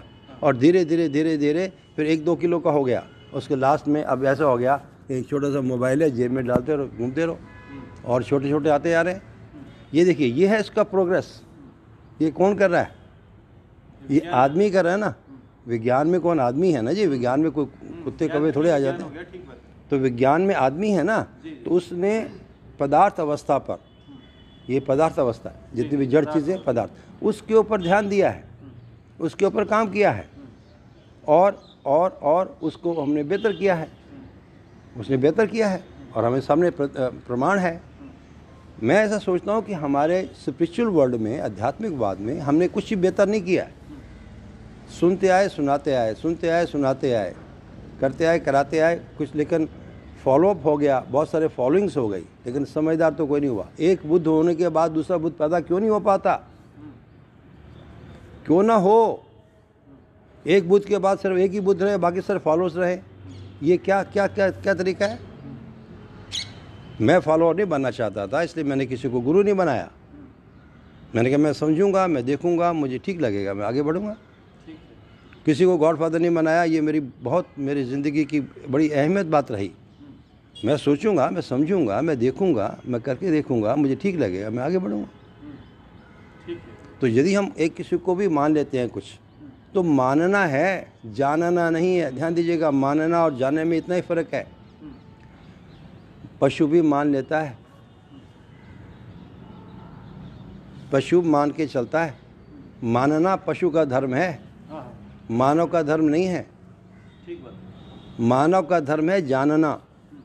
यदि वो जान पाता है हाँ। यदि वो समझ पाता है तो मानव हुआ। जब तक हम माने रहते हैं हाँ। तब तक हम मानव चेतना में तो नहीं है। उसकी चेतना मानवीय तो नहीं बन पाई है। हम्म, हमारा शरीर प्रकृति विधि से बना है ध्यान दीजिएगा। हाँ। प्रकृति ने कोई कमी नहीं रखी है। कोई कमी नहीं है प्रकृति के अंदर। प्रकृति ने हमारा कितना सुंदर शरीर दे दिया। ये सर्वोत्तम प्रकृति की अ, की की क्रिएशन है मानव शरीर। पहले पत्थर बने पहाड़ बने सब ये चीज़ बनी धीरे धीरे उसके बाद पदार्थ अवस्था के बाद प्राण अवस्था आई पेड़ पौधे आए उसके बाद धीरे धीरे जीव जंतु बढ़ते बढ़ते जीव जंतु पूरे हो गए उसके बाद मानव आया। अच्छा उसके बाद लाखों करोड़ों वर्षों के बाद मानव आ पाया। तो ये सबसे सर्वोत्तम कृति है प्रकृति की शरीर। तो शरीर तो मानव वाला मिल गया। लेकिन अकल, सोच, समझ, वो जीवों वाली रह गई। तो इस पर कुछ ये देखिए ना, जीव जीव चेतना, इसको मैं कह रहा हूँ। क्या कहा गया? जीव चेतना। जीव चेतना मतलब जो विश्वों में ही सुख ढूंढता है, जो अपने शरीर को ही जीवन मानता है। वो अपने शरीर को समझता है कि मेरा शरीर बच गया तो मैं बच गया, मेरा शरीर मर गया तो मैं मर गया। ये जीव जंतु सोचते हैं सारे। इसीलिए विष्ठा को खाने वाला सुअर भी बचना चाहता है, मरना नहीं चाहता। जो जीव जंतु जी रहे हैं, वो अपने को शरीर मान के जी रहे हैं और शरीर की व्यवस्था को प्रमाणित कर रहे हैं कि वो शरीर को ज़िंदा रखने के लिए सब कुछ कर रहे है। यदि मानव भी शरीर को ज़िंदा रखने के लिए सब कुछ करता रहेगा तो वो किस चेतना में जी रहा? यदि शरीर यदि मानव में और पशु में कोई अंतर नहीं रहेगा इस चेतना में क्योंकि शरीर पे ध्यान रखते हैं तो हाँ और पशु केवल शरीर द्वारा ही हमने मज़े लेने हैं शरीर द्वारा ही हमने विषय भोगने हैं। विषय क्या है? ये और देख लीजिए। चलिए बात हुई तो थोड़ा सा और इसको साफ़ कर देते हैं। चार विषयों को भोगता है हर मान हर पशु। अच्छा। जीव। अच्छा। हर जीव जंतु चार विषयों को भोगता है। जी वो कौन कौन से विषय हैं आहार ठीक है। भोजन करता है। जी। आहार निद्रा करता है। ठीक है। और भय उसको भय लगता है कि मैं मर ना जाऊँ मुझे कोई मार ना दे कैसे भागता सारे? हम्म, है ना? और चौथा है मैथुन। अच्छा। ये चार विषय कहलाए गए। अच्छा। आहार निद्रा भय मैथुन। अच्छा। इन चार विषयों का भी ज्ञान होता है। ये विषय का ज्ञान ये क्या है प्रकृति विधि से सबको मिला हुआ है। किसको? जीव जंतुओं को। सारे जीव। और सारे जीव जंतु प्रकृति विधि से नियंत्रित हैं। बिल्कुल नियंत्रण में है। कोई कुछ ऐसा नहीं करता है जैसे मानव कर सकता है। जो जो मानव कर रहा है ये चार विषयों को भी सोच लीजिए मानव कैसे कर रहा है? और वो कितने नियंत्रित रहते हैं? और मानव कितना अनियंत्रित रहता है। क्यों? मानव की जो ताकत है, उससे कई गुना ज़्यादा है। लेकिन लगा वहीं रहा है चार विषयों में ही। तो जब चार विषयों में ही उसने खोजना है सुख को तो उसके कई वैरायटीज़ ढूंढेगा ना। भय की कितनी सारी वैरायटी आ गई, मैथुर की कितनी वैरायटीज़ हो जाएँगी, खाने की कितनी वैरायटीज़ आ गई ये जो वैरायटीज़ ढूंढना है, ये बताता है कि उसको सुख नहीं मिला, उसको शांति कहाँ मिलेगी पता नहीं था। इसलिए वो करते रहे। तो जीव जंतु बहुत नियंत्रित रहते हैं। वो सूंघ के खाना खाते हैं। यदि उनका गंध बराबर नहीं है तो वो खाना नहीं खाएँगे। वो चीज़ नहीं खाएँगे। मानव कैसे खाता है? मानव कभी देख के खाता है कभी सुन के खाता है कभी सूंघ के खाता है कभी स्वाद से खाता है और कितना खाता है कितना भी खाता जाता है। ये देखिए यदि उसका उसका मेल किया जाए तो क्या क्या उसमें फ़र्क पड़ेगा? तो ये जो विषयों का ज्ञान है ये मानव को बिल्कुल वैसा ही हो जाता है, जैसे प्रकृति विधि से जीव जंतुओं को हो जाता है। लेकिन क्योंकि उसका सॉफ्टवेयर बड़ा है, वो काफ़ी सारी इसकी उसकी क्षमता बड़ी है तो उसके बाद उसको क्या करना है? उसके बाद उसको मालूम पड़ा है। उसके बाद उसको भी मालूम पड़ा है। संवेदनाओं का ज्ञान, देख पाने का ज्ञान, उस देख पाना, ये देखो मैं देख पाता हूँ, उसका मज़ा लेता रहता है। मैं सुन पाता हूँ इसका मज़ा लेता रहता है। मैं सूंघ पाता हूँ इसका मज़ा ले रहा है। चख पाता हूँ इसका मज़ा ले रहा है। मैं स्पर्श कर सकता हूँ, उसका मज़ा लेता है। ये संवेदनाओं का ज्ञान, जो लास्ट टाइम बात हुई थी ना हमारी, कि हम इससे सुख पाने की कोशिश कर रहे हैं। ये कर रहे हैं, कोशिश के नहीं कर रहे हैं। हमारा विषयों के अंदर पूरा लिप्त है कि नहीं मानव? और उसके बाद जो उससे बचा हुआ कुछ भी और उसको बेटर करने के लिए संवेदनाएँ हैं नहीं, है कि नहीं है? अब ये संवेदनाएँ किसके लिए थी? ये नहीं समझ आई। ये विषय किसके लिए थे? ये नहीं समझ आई। तो मानव बिल्कुल जीव के चेतना में तो रह रहा है। इसीलिए कहा गया अमानव। शरीर मानव का है चेतना जीव की है। जीव भी संवेदनाओं का कुछ कुछ आंशिक रूप में मज़ा लेते हैं। वो भी देखते ही हैं। उनको भी रूप कुछ लगता ही है कुछ सुनते भी हैं है ना? सूंघते भी हैं ना? तो ये वो संवेदना का मज़ा पर बहुत आंशिक रूप में। उसको कई गुना ताकत बढ़ा गई गई बढ़ गई मानव में अंदर। तो संवेदनाओं के लिए कुछ भी कर देगा।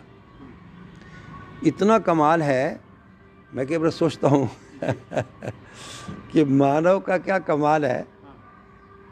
जिसको जितना चाहता है संवेदनाओं के रूप में वो इतना चाहता है इतना चाहता है कि उसके ऊपर जान दे सकता है। जिस रूप को उसने पसंद कर लिया, उसके बगैर उसको लगता है मैं जी नहीं पाऊँगा, मैं तेरे लिए जान देने के लिए तैयार हूँ। और अगले ही पल कुछ उसको खटक जाए तो वो जान लेने के लिए तैयार हो जाता है। वही मानव जो जान देने के लिए तैयार होता है, वही मानव उसी की जिसको प्यार कर रहा है, जान लेने के लिए तैयार हो जाता है। क्या कहेंगे बताइए? क्या क्या क्या रह गया बाकी? तो हमारा प्यार कितना हुआ? हमारी पसंद कितनी हुई? कैसी हुई? सोचने की बात। तो मानव कितना कितना ना समझ बन करके क्या क्या कुछ नहीं करेगा? सोचो। तो क्या करेगा? अब इसमें क्या गलती है? प्रकृति की या क्या नियम की गलती है? परमात्मा की गलती है? परमात्मा कहाँ समझ पाए? अपने को नहीं समझ पाए? परमात्मा को समझना बहुत दूर की बात है। बहुत दूर की भी नहीं है। अपन इसी कार्यक्रम में बात कर सकते हैं। इसी कार्यक्रम में हम बात कर सकते हैं। मैं अर्ज़ कर दूँ? अरे सर बिल्कुल। ये जानने के लिए कि तू क्या है? ये जानने के लिए कि तू क्या है? लाजिम है कि जानूं कि मैं क्या हूँ। अरे वाह वाह वाह वाह। बहुत बढ़िया बहुत बढ़िया। तो जब तक मैं अपने आप को नहीं जान पाता हूँ हम्म, मैं किसी को भी नहीं जान पाता हूँ। मैं दूसरे मानव को भी नहीं जान पाता हूँ। क्योंकि जैसा मैं समझता हूँ दूसरे को वैसा मान लेता हूँ। जैसा मैं मान रखता हूँ अपने आप को मैं मानो अपने को शरीर मानता हूँ। मैं आपको क्या आत्मा मानूँगा? शरीर मानेंगे। मैं आपको शरीर मानूँगा। मैं आपको शरीर से ही आकलन करूँगा आपका। आप कैसे हैं? है ना? आप मुझे मुझे मेरे मेरे मेरी इंद्रियों को प्रिय लग रहे हैं नहीं लग रहे मेरे देखने में मैं जो सोचता हूँ कि ऐसा सुंदर होता है। अब जो मैंने सोच लिया है हाँ। वो वैसे आप नहीं हैं तो आप असुंदर हो गए। हाँ जबकि आप बिल्कुल वैसे हैं जैसे हाँ। जैसा होना चाहिए जैसे हैं जैसे। हैं। हाँ। होना चाहिए कि नहीं कह रहा हाँ? हूँ जैसे हैं आप वैसे ही हैं। लेकिन मेरी आँखों में जो सुंदरता है वो आपके अंदर नहीं मिलती है। तो मुझे लगता है आप असुंदर हैं। दूसरा दूसरा लीजिए मान लीजिए आप जैसे हैं वैसे हैं। आप असुंदर हैं। मान लीजिए। और मुझे बहुत सुंदर लग रहे हैं तो ये पोजीशन हो गई। आप बिल्कुल ठीक ठाक हैं पर मुझे असुंदर लग रहे हैं। ये देखिए इसका मतलब क्या हुआ? मेरे कुछ सोच में कहीं गड़बड़ है। मेरी दृष्टि प्रॉपर नहीं है। और और देखिए और देखिए मेरी दृष्टि यदि हो गई ठीक हाँ। तो इसका क्या मतलब हुआ कि मैं कहते हैं ना बुरे को हर हर सब बुरा नज़र आता है सच्चे को सब सच्चा नज़र आता है ये भी गड़बड़ है। जैसी दृष्टि वैसी सृष्टि ऐसा हम मान के चलते ही है। मैं कुछ और कहना चाहता हूँ। मैं कुछ और निवेदन करना चाहता हूँ सर। जी जी मैं ये कहना चाहता हूँ कि जैसी सृष्टि वैसी दृष्टि हो जाए हमारी। अच्छा। जो जैसा है हम उसे वैसे ही देख पाए। जो जैसा है उसे वैसे ही समझ पाएँ। उसमें हम जो डालते हैं ना अपनी सोच का अड़ंगा कि मैं ये चाहता हूँ ऐसा होना चाहिए बस चाहिए में चक्कर हो जाता है। तो ये ये जो पेज है जहाँ से हम अपनी समझ को विकसित कर सकें जी। जहाँ से हम सृष्टि के नियमों को समझ सकें जी। वो वो कैसे करेंगे? वो पेज हम कैसे फिट करें हम्म। ताकि हम सही डायरेक्शंस में अपने आप को लगा सकें? नहीं बिल्कुल ठीक बिल्कुल ठीक। तो पेच इतना ही है कि पहले मैं समझूं फिर मुझे समझना सोचना आएगा प्रॉपरली उससे पहले मैं सोचता हूँ कुछ भी मान लेता हूँ पहले मेरा मानना होता है फिर मेरा जानना हो जाता है। तो जान करके मानना मध्यस्थ दर्शन में एक बहुत खूबसूरत बात। जी विकास जी आप उसको अप्रिशिएट करेंगे बहुत। पूरे संतों महात्माओं ने क्या क्या कुछ नहीं कह दिया उपदेश के रूप में। हाँ। हाँ, और इसमें सिर्फ़ दो शब्द दो लाइन है। कितनी छोटी सी लाइन है कि माने हुए को जान लो जाने हुए को मान लो। छुट्टे। हुए को जान लो और जाने हुए को मान लो। खत्म। मतलब first you have to identify the things कि वो जाने हुए को मान लो जिसने जान लिया है उसकी बात को मान लो पहला है ना? और फिर उस माने हुए को जान लो। ताकि आपका पूरा सर्कल पूरा हो जाए। ज़िंदगी भर मानते ना रह जाएँ। मैं इसको मानता हूँ उसको मानता हूँ उसको मानता हूँ कुछ कुछ भी मानते रहो। जाने तो नहीं। जान तो नहीं पाए। पहले जो प्रूवन है उसको एक्सेप्ट करो हाँ करने के जैसा है। हाँ जैसा है। क्योंकि अपनी उसमें हमने लगाने की क्या ज़रूरत है? सारा सारा कुछ। मुझे लगता है कि सारा संसार, सारी सृष्टि, सारा अस्तित्व, सारी घटनाएँ, सारा कुछ जो कुछ हो रहा है, वो हमारे समझने के लिए ही है। हम उसको नहीं समझ पाते तो कितना ख़राब कर रहे हैं उसको? प्रकृति को कितना ख़राब कर रहा है मानव? संबंधों को नहीं समझ पाया, संबंधों को कितना ख़राब कर रहा है। वो अपने को नहीं समझ पा रहा, अपने को कितना ख़राब कर रहा है। वो कभी कुछ सही हो पाएगा ही नहीं, होगा ही नहीं। कोई भी आकर के आकर के नहीं कर सकता। उद्धार मानव का। हाँ। मानव का उद्धार करने के लिए मानव ही चाहिए। ठीक एक जीता जागता मानव जो अपने आचरण में निश्चित हो जाएगा वो दूसरों को ठीक से बता पाएगा कि मैंने अपना आचरण निश्चित कैसे किया है और तुम भी कर सकते हो। बहुत अच्छा बहुत अच्छा। आचार्य जी समय पूर्ण हो चुका है। हाँ। हमारी बात भी पूरी हो गई है कि एक एक जीता जागता आदमी अपने आचरण को सुनिश्चित किया हुआ आदमी जब जी के देखेगा और फिर जी के दिखाएगा वो दूसरे मानव के लिए प्रेरणा स्रोत बनेगा। उससे पहले उपदेश हैं उसके पहले बातें हैं उसके पहले जो है चाहनाएँ हैं सच्चाई तो पकड़ में नहीं आई। जाते जाते एक शेर अर्ज़ आपसे गुजारिश करूँगा कि एक शेर वाह जी वाह वाह जी वाह। मैं आपको एक की का दो सुनाऊँगा।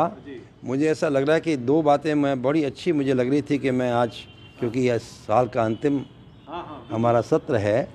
तो मैं दो चीज़ें कहना चाहता हूँ। एक तो मैं कहना चाहता हूँ कि ज़िंदगी ऐसा कभी करती नहीं। ज़िंदगी ऐसा कभी करती नहीं। जिसके जो लायक हो ना दे ज़िंदगी। वाह वाह वाह। क्या बात है क्या बात है क्या बात है। ज़िंदगी ऐसा कभी करती नहीं जिसके जो लायक ना हो ना दे ज़िंदगी जिसके जो लायक हो ना दे ज़िंदगी ज़िंदगी को जो समझ पाता नहीं किस तरह से वो जी सकेगा ज़िंदगी? वाह वाह। बहुत बढ़िया बहुत बढ़िया बहुत बढ़िया आचार्य जी बहुत बढ़िया।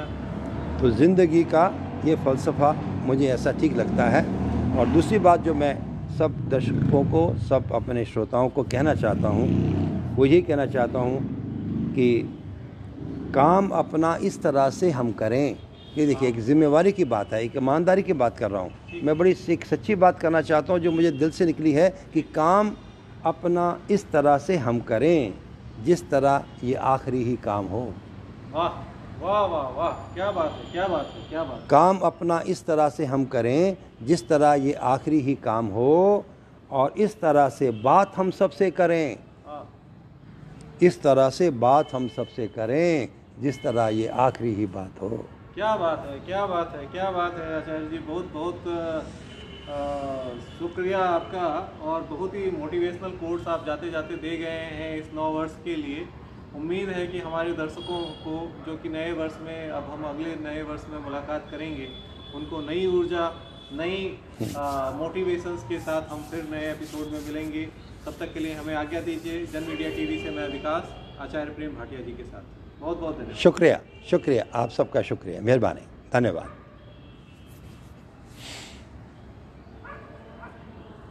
शे, शेर से हो जाए एक वाह। एक अर्ज़ हो जाए सर एक। जी जी जी बढ़िया। मैंने एक शेर लिखा था कि ये दिल कब उदास होता है? जी। ये दिल कब उदास होता है? तो उत्तर में भी कह दिया कि दिल कब उदास होता है जब किसी का किसी के पास होता है। वाह क्या बात है सर क्या बात है क्या बात है क्या बात है। ये दिल कब उदास होता है वो तब होता है जब किसी का किसी के पास होता हाँ। है ये दिल कब उदास होता है जब किसी का किसी के पास होता है। जी जी जी। तो जब दिल अमर अपने पास नहीं होता है जो। दिल अपने पास नहीं होता है तो उदास होता है। ठीक बात ठीक बात। तो जैसे पिछली बार बात उचित हो रही थी ना कि हम अपने पर ध्यान नहीं दे रहे हैं। अपने को नहीं देख रहे हैं। दुनिया को देख रहे हैं चीज़ों को देख रहे हैं सामान को देख रहे हैं पैसे को देख रहे हैं है ना? हम्म, रूप को देख रहे हैं रंग को देख रहे हैं हम्म, लेकिन अपने को तो नहीं देख रहे हैं। इसीलिए उदासी है। इसीलिए उदासी है। इसीलिए अतृप्ति है। तो जब तक हमारा ध्यान अपने आप पर नहीं आता है जब तक हम अपने आप को नहीं देख पाते हैं अपने आप को महसूस नहीं कर पाते हैं मैं क्या महसूस करता हूँ मैं क्या सोचता हूँ है ना? हम्म, तो कैसे कैसे आगे बढ़ेगा काम? ठीक बात है। तो इस कार्यक्रम का शुरुआत हम लोग करते हैं और जानना चाहेंगे कि जो हम हैं जो हम एक्चुअल हैं उसी को हम विस्तृत रूप से समझ लें जी। और उसी पे आज हम चर्चा जारी रखें। बहुत बढ़िया। आइडेंटिफिकेशन हमने पिछली बार कई तरीके से करने की कोशिश करी थी। जी जी आज उसी चर्चा को हम और आगे बढ़ाएँगे। जी। तो आचार्य जी सबसे प्र- पहला प्रश्न यही होगा कि हम कौन हैं? वाह। बढ़िया बढ़िया बढ़िया। तो मैं कौन हूँ? यू नो मानव क्या है? यू नो इट मीन्स दूसरे शब्दों में हम ये देख सकते हैं कि मानव क्या है। मानव क्या है? जी। तो मैं एक और शेर अर्ज़ कर देता हूँ कि मैं जो हूँ उससे अलग दिखने में रखा क्या है? हाँ मैं जो हूँ, उससे अलग देखने में रखा क्या है? उससे अलग दिखने में रखा क्या है? खुद को समझा लूँ तो फिर सीखने को रखा क्या है? वाह वाह क्या बात है सर क्या बात है बहुत गूढ़ बात आपने कह दी। जी। खुद को समझा लूँ तो फिर सीखने को रखा क्या है? तो मुझे लगता है कि कुल मिलाकर के सारा कुछ जो कुछ भी है है ना ये सारा संसार जैसे सारे संबंध सारे व्यवस्था सारा कुछ जो भी घटनाएँ घट रही हैं हमारे जीवन में और आसपास वो सब कुछ मुझे समझाने के लिए है। वो सब कुछ मुझे चेताने के लिए है। मुझे वार्न करने के लिए है कि देख लो कैसे दुखी होते हैं। देख लो कैसे सुखी होते हैं। मैं यदि उसको चाहूँ तो अनदेखा कर दूँ। मैं चाहूँ तो उसे अनसुना कर दूँ। मैं चाहूँ तो उसे बिल्कुल महत्व ना दूँ। हाँ हाँ। है नो ये है मेरी ये है आदमी की ताकत। हाँ हाँ। यदि आदमी नहीं चाहता है तो उसे भगवान भी नहीं समझा सकता है। हाँ। यदि आदमी ना चाहे तो उसे भगवान भी समझा नहीं सकता है। और यदि आदमी चाहे तो उसे भगवान भी रोक नहीं सकता है। जी लास्ट एपिसोड में हमने ये जाना था कि चाह तो सबके पास है। जी। जाना सबको वही है। जी। तो ये कॉन्ट्राडिक्टरी बात हो गई कि वो नहीं चाहेगा तो समझे हा हा हा हा। ये बात ठीक। आपने ठीक पकड़ा है। जी। जाना कहीं नहीं है। हाँ। जाना कहीं नहीं है। वो हमें लगता है कि यस अब चले गए अब आ गए चले गए आ गए। जाना तो शरीर का होता है। मैं तो वहीं रहता हूँ। शरीर मरता है शरीर पैदा होता है शरीर मरता है। मैं ना पैदा होता हूँ ना मरता हूँ। तो मैं तो यहीं रहता हूँ। तो मुझे कहीं नहीं जाना है। मुझे कहीं नहीं जाना हाँ, शरीर आएगा शरीर जाएगा। मैं शरीर का धारक वाहक हूँ। मेरा शरीर मेरा साधन है। मैं जितना इसे उपयोग कर पाता हूँ या दुरुपयोग कर पाता हूँ या सदुपयोग कर पाता हूँ वो मेरी अकल पर डिपेंड करता है। मेरी अकल कितनी है मेरी समझ कितनी है मेरी अंडरस्टैंडिंग कितनी है कितनी सही है कितनी सही नहीं है इसके आधार पर मैं उसे सदुपयोग या दुरुपयोग करता हूँ। ठीक है। हाँ गीता में कृष्ण ने भी इस बात की चर्चा करी है हाँ। कि हम जो है नवानी जीर्णाणी यथा विहाय करके एक श्लोक है और उस श्लोक का यही है कि शरीर वस्त्र की तरह है जिसको हम्म। धारण करते हैं और जैसे ही पुराना हो जाता है तो उसको छोड़ के फिर नया जी जी जी जी। उसके साथ साथ मुझे लगता है कि एक बात तो हमें समझ में आई कि मैं जो अंदर हूँ मैं हूँ वो नहीं मरता हूँ। शरीर मरता है। जी। ठीक है ना? जी। दूसरी हमें बात समझ में ये आनी चाहिए कि ये संसार दुखों का घर नहीं है। दुख संसार में नहीं है। दुख मेरी नासमझी में है। अच्छा। दुख बाहर नहीं है। दुख मेरे अंदर ही है। और मेरे अंदर का मतलब मेरी नासमझी में है। मैं समझ नहीं पाता हूँ तो मैं कुछ गड़बड़ करता हूँ। कुछ गड़बड़ करता हूँ तो मुझे दुख होता है। तो मुझे लगता है संसार में दुख है। आप समझ रहे हैं? हम्म, हम्म, जब मैं कुछ नहीं समझ पाता हूँ ठीक से तो मैं फिर ठीक से नहीं कर पाता हूँ ना। जब मैं ठीक से नहीं करता हूँ तो ये अस्तित्व में भी एक व्यवस्था है कि आप ठीक नहीं करोगे आप ठीक नहीं रहोगे। जैसा करेंगे वैसा तो भरेंगे। और मैं ठीक नहीं करूँगा और उसके बाद ठीक हो जाऊँगा ठीक रह सकूँगा। ना मैं ठीक रह सकूँगा ना मैं ठीक कर सकूँगा। तो जब तो जब तक मुझे ये समझ में नहीं आता कि सही क्या है तब तक तो मेरा पुरुषार्थ काम आएगा कि नहीं आएगा? तब मुझे काम करना होगा नहीं करना? देखिए। थोड़ा सा क्लिष्ट हो रहा है क्लिष्ट हो रहा है। वाह वाह वाह वाह। क्लिष्ट हो रहा है। मैं इसको थोड़ा और आपसे जानना चाहूँगा। जी जी। क्योंकि हमारे जो दर्शक होंगे वो भी हमारी बुद्धि के होंगे। तो अगर मुझे क्लिष्ट लग रहा है तो उनको भी ज़रूर क्लिष्ट लगेगा। नहीं आप बिल्कुल ठीक रिप्रेजेंटेटिव रिप्रेजेंटेटिव हैं अपने सारे दर्शकों के। और मुझे बहुत अच्छा लगता है कि आपकी जो क्यूरियोसिटी है आपकी जो जिज्ञासा है है ना? वो ज़रूर रंग लाएगी आपके लिए भी आपके दर्शकों के लिए भी। जी। अब दो शब्द हैं। जी। एक अंतर्मुखी है एक बहिर्मुखी है। जी। आप चर्चा कर रहे हैं बढ़िया। कि अंतर्मुखी वो है जब हम अपने अपने सेल्फ कॉन्शियसनेस पे पूरी तरह से फोकस हो जाते हैं। And then we move to the rest of the Hmm. Other than us other than I तो Hmm. वो सारा का सारा जो होता है वो बहिर्मुखी हो जाता है। हम्म। ठीक है? और इन दोनों की परिभाषा अपने अपने तरीके से कुछ लोग बहुत अच्छा कहते हैं अंतर्मुखी को कुछ बहिर्मुखी को बहुत अच्छा कहते हैं। आप जिस पे फोकस कर रहे हैं वो अंतर्मुखी है सेल्फ कॉन्शियसनेस की बात आप कर रहे हैं। अब प्रश्न ये उठता है कि अगर सेल्फ कॉन्शियसनेस इतना इम्पोर्टेंट है और आप एक तरफ़ ये कह रहे हैं कि अगर दुख भी हमारे अंदर है सुख भी हमारे अंदर है तो ये जो बाह्य जगत है वो व्यवस्था क्यों है? उस व्यवस्था की उपयोगिता क्या है? वाह वाह वाह what a question but a question मैंने इसीलिए आपको कहा था कि ये जो सारा संसार है वो किसके लिए बना है? वो मेरे लिए बना है? मुझे समझाने के लिए बना है? सारी घटनाएँ दुर्घटनाएँ मुझे चेताने के लिए हैं? मुझे समझाने के लिए हैं।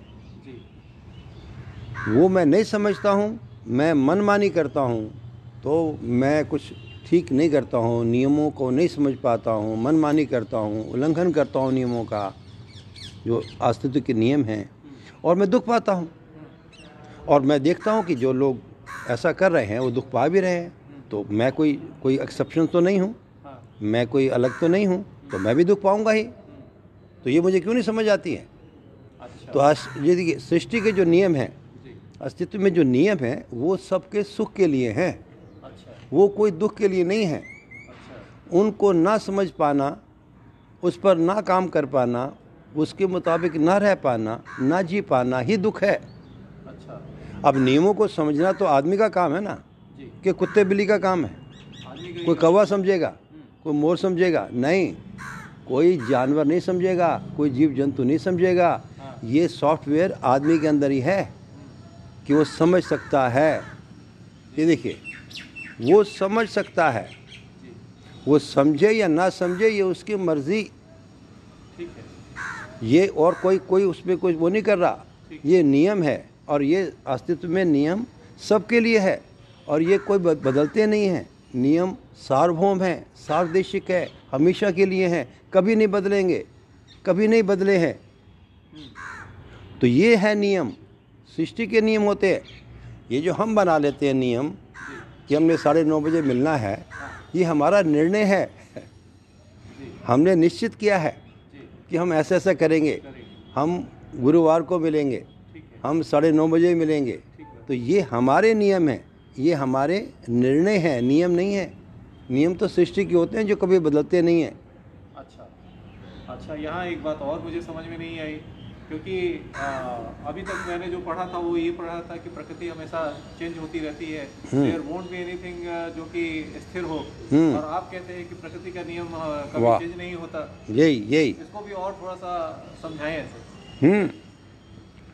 देखिए आप देखिए सारे नियम प्रकृति में बड़े उजागर हैं। आप देख सकते हैं। सारी प्रकृति के नियम सारी प्रकृति पूरी नियम से चल रही है। एक बीज होता है हम्म, उसको पानी हवा मिलती है वो फलता फूलता बढ़ता है फलता फूलता है बड़ा होता है फल फूल आते हैं उसके बाद और होता है उसके बाद वो फूटना शुरू हो जाता है उसके बाद ख़त्म होकर के वापस मिट्टी मिल जाता है। इसका नियम ये जो नियम है कि उसने पैदा होना है बढ़ना है और आगे बढ़ना है फल फूल देने हैं उसके बाद मर जाना है ख़त्म हो जाना है हाँ। ये नियम प्रकृति में है या नहीं है? बिल्कुल है। क्या ये हम पर लागू होता है कि नहीं होता? एक बच्चा है। ना गर्भ में जाता है माँ के फिर बच्चा बड़ा होता है और बड़ा होता है और बड़ा होता है व्यस्क होता है है ना आगे होता है उसके बाद बूढ़ा होता है उसके बाद शरीर खत्म हो जाता है मर जाता है। ये क्या क्या दिक्कत है? इसमें क्या दिक्कत समझने में? सृष्टि में कोई भी नियम ऐसा नहीं है हाँ। जो हमारे दुख के लिए हो। सृष्टि में कोई ऐसा मृत्यु का भी नियम का का दुख का नियम है? मृत्यु का मृत्यु का दुख कब होता है मालूम है? जब मैं अपने पूरा काम को नहीं कर पाता हूँ। जब मैं सृष्टि को समझ नहीं पाया। जब मैं सृष्टि के समझ के हिसाब से जी नहीं पाया। मैं उसके नियम को नहीं समझ पाया। नियम सृष्टि के नियमों को समझना ही ज्ञान है। हम्म, अच्छा। सृष्टि के नियमों को समझना ही ज्ञान है। उसके मुताबिक जीना ही आचरण है। अच्छा। और कोई कोई ज्ञान वान नहीं है। ज्ञान हमने आदर्शवाद में हमने क्या किया? बहुत ज्ञान है। अज्ञान ज्ञान इतना है कि अनवर्चनीय है। बोला नहीं जा सकता सुना नहीं जा सकता सुनाया नहीं जा सकता। फिर बकवास करने की ज़रूरत क्या है? फिर हम क्या कर रहे हैं? यदि सत्य को बोला नहीं जा सकता यदि सत्य को समझा नहीं जा सकता फिर हम क्या जख मार रहे हैं? तो ये कुछ चीज़ें थी हमारी हाँ। जो हम नहीं समझ पाए ठीक से। हाँ। हमारी गलती भी क्या है? हमें बड़े नहीं समझा पाए ठीक से। सी मुझे ऐसा लगता है कि जितने भी साधु संत महात्मा हुए हैं उनकी मंशा इतनी गलत नहीं थी लेकिन वो परंपरा में नहीं आ पाई उनकी बातें। इसलिए हम आज दुखी हैं। ये तो इतनी परंपरा में इतनी परंपरा में आज मानव कितना सुखी होना चाहिए था। यदि मैं सही समझ आ जाती उसका रास्ता समझ आ जाता उसकी पूरी व्यवस्था समझ में आ जाती है ना? तो हम हम भी जी लेते ठीक से। देखिए मुझे लगता है कि जितनी भी हमारी विज्ञान की प्रगति हैं वो सारी की सारी एक सिस्टमेटिक आगे बढ़ रही हैं। आपको पता है कि करीब सौ साल पहले जब मोबाइल बना था वो एक ट्रक में आया था। नहीं मुझे आइडिया नहीं। एक ट्रक में मोबाइल आया था एक मोबाइल। पूरा ट्रक भर के उसको मोबाइल है। कैरी करने कैरी करने के लिए। इतना बड़ा मोबाइल था। उसके बाद धीरे धीरे वो एक टेंपो में आ गया। और धीरे धीरे धीरे धीरे वो एक कार के अंदर बैटरी के टाइप के रख ली गया। और धीरे धीरे धीरे धीरे फिर एक दो किलो का हो गया। उसके लास्ट में अब ऐसा हो गया कि एक छोटा सा मोबाइल है जेब में डालते रहो घूमते रहो और छोटे छोटे आते जा रहे हैं। ये देखिए ये है इसका प्रोग्रेस ये कौन कर रहा है? ये आदमी कर रहा है ना? विज्ञान में कौन आदमी है ना जी? विज्ञान में कोई कुत्ते कवे थोड़े आ जाते हैं तो विज्ञान में आदमी है ना। तो उसने पदार्थ अवस्था पर ये पदार्थ अवस्था है। जितनी भी जड़ चीज़ें पदार्थ। उसके ऊपर ध्यान दिया है। उसके ऊपर काम किया है।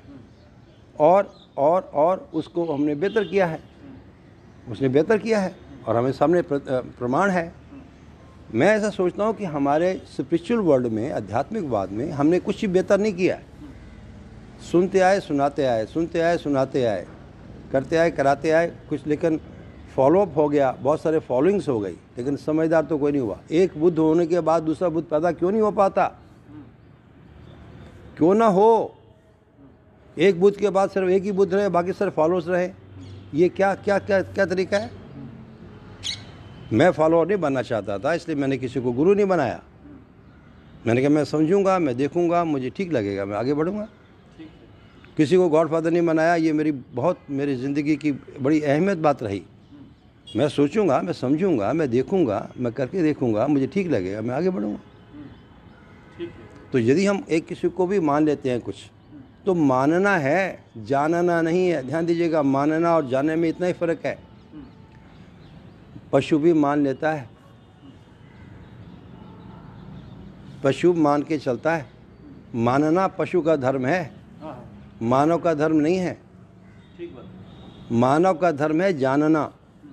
यदि वो जान पाता है, यदि वो समझ पाता है तो मानव हुआ। जब तक हम माने रहते हैं, तब तक हम मानव चेतना में तो नहीं है। उसकी चेतना मानवीय तो नहीं बन पाई है। हमारा शरीर प्रकृति विधि से बना है, ध्यान दीजिएगा। प्रकृति ने कोई कमी नहीं रखी है। कोई कमी नहीं है प्रकृति के अंदर। प्रकृति ने हमारा कितना सुंदर शरीर दे दिया। ये सर्वोत्तम प्रकृति की अ, की की क्रिएशन है मानव शरीर।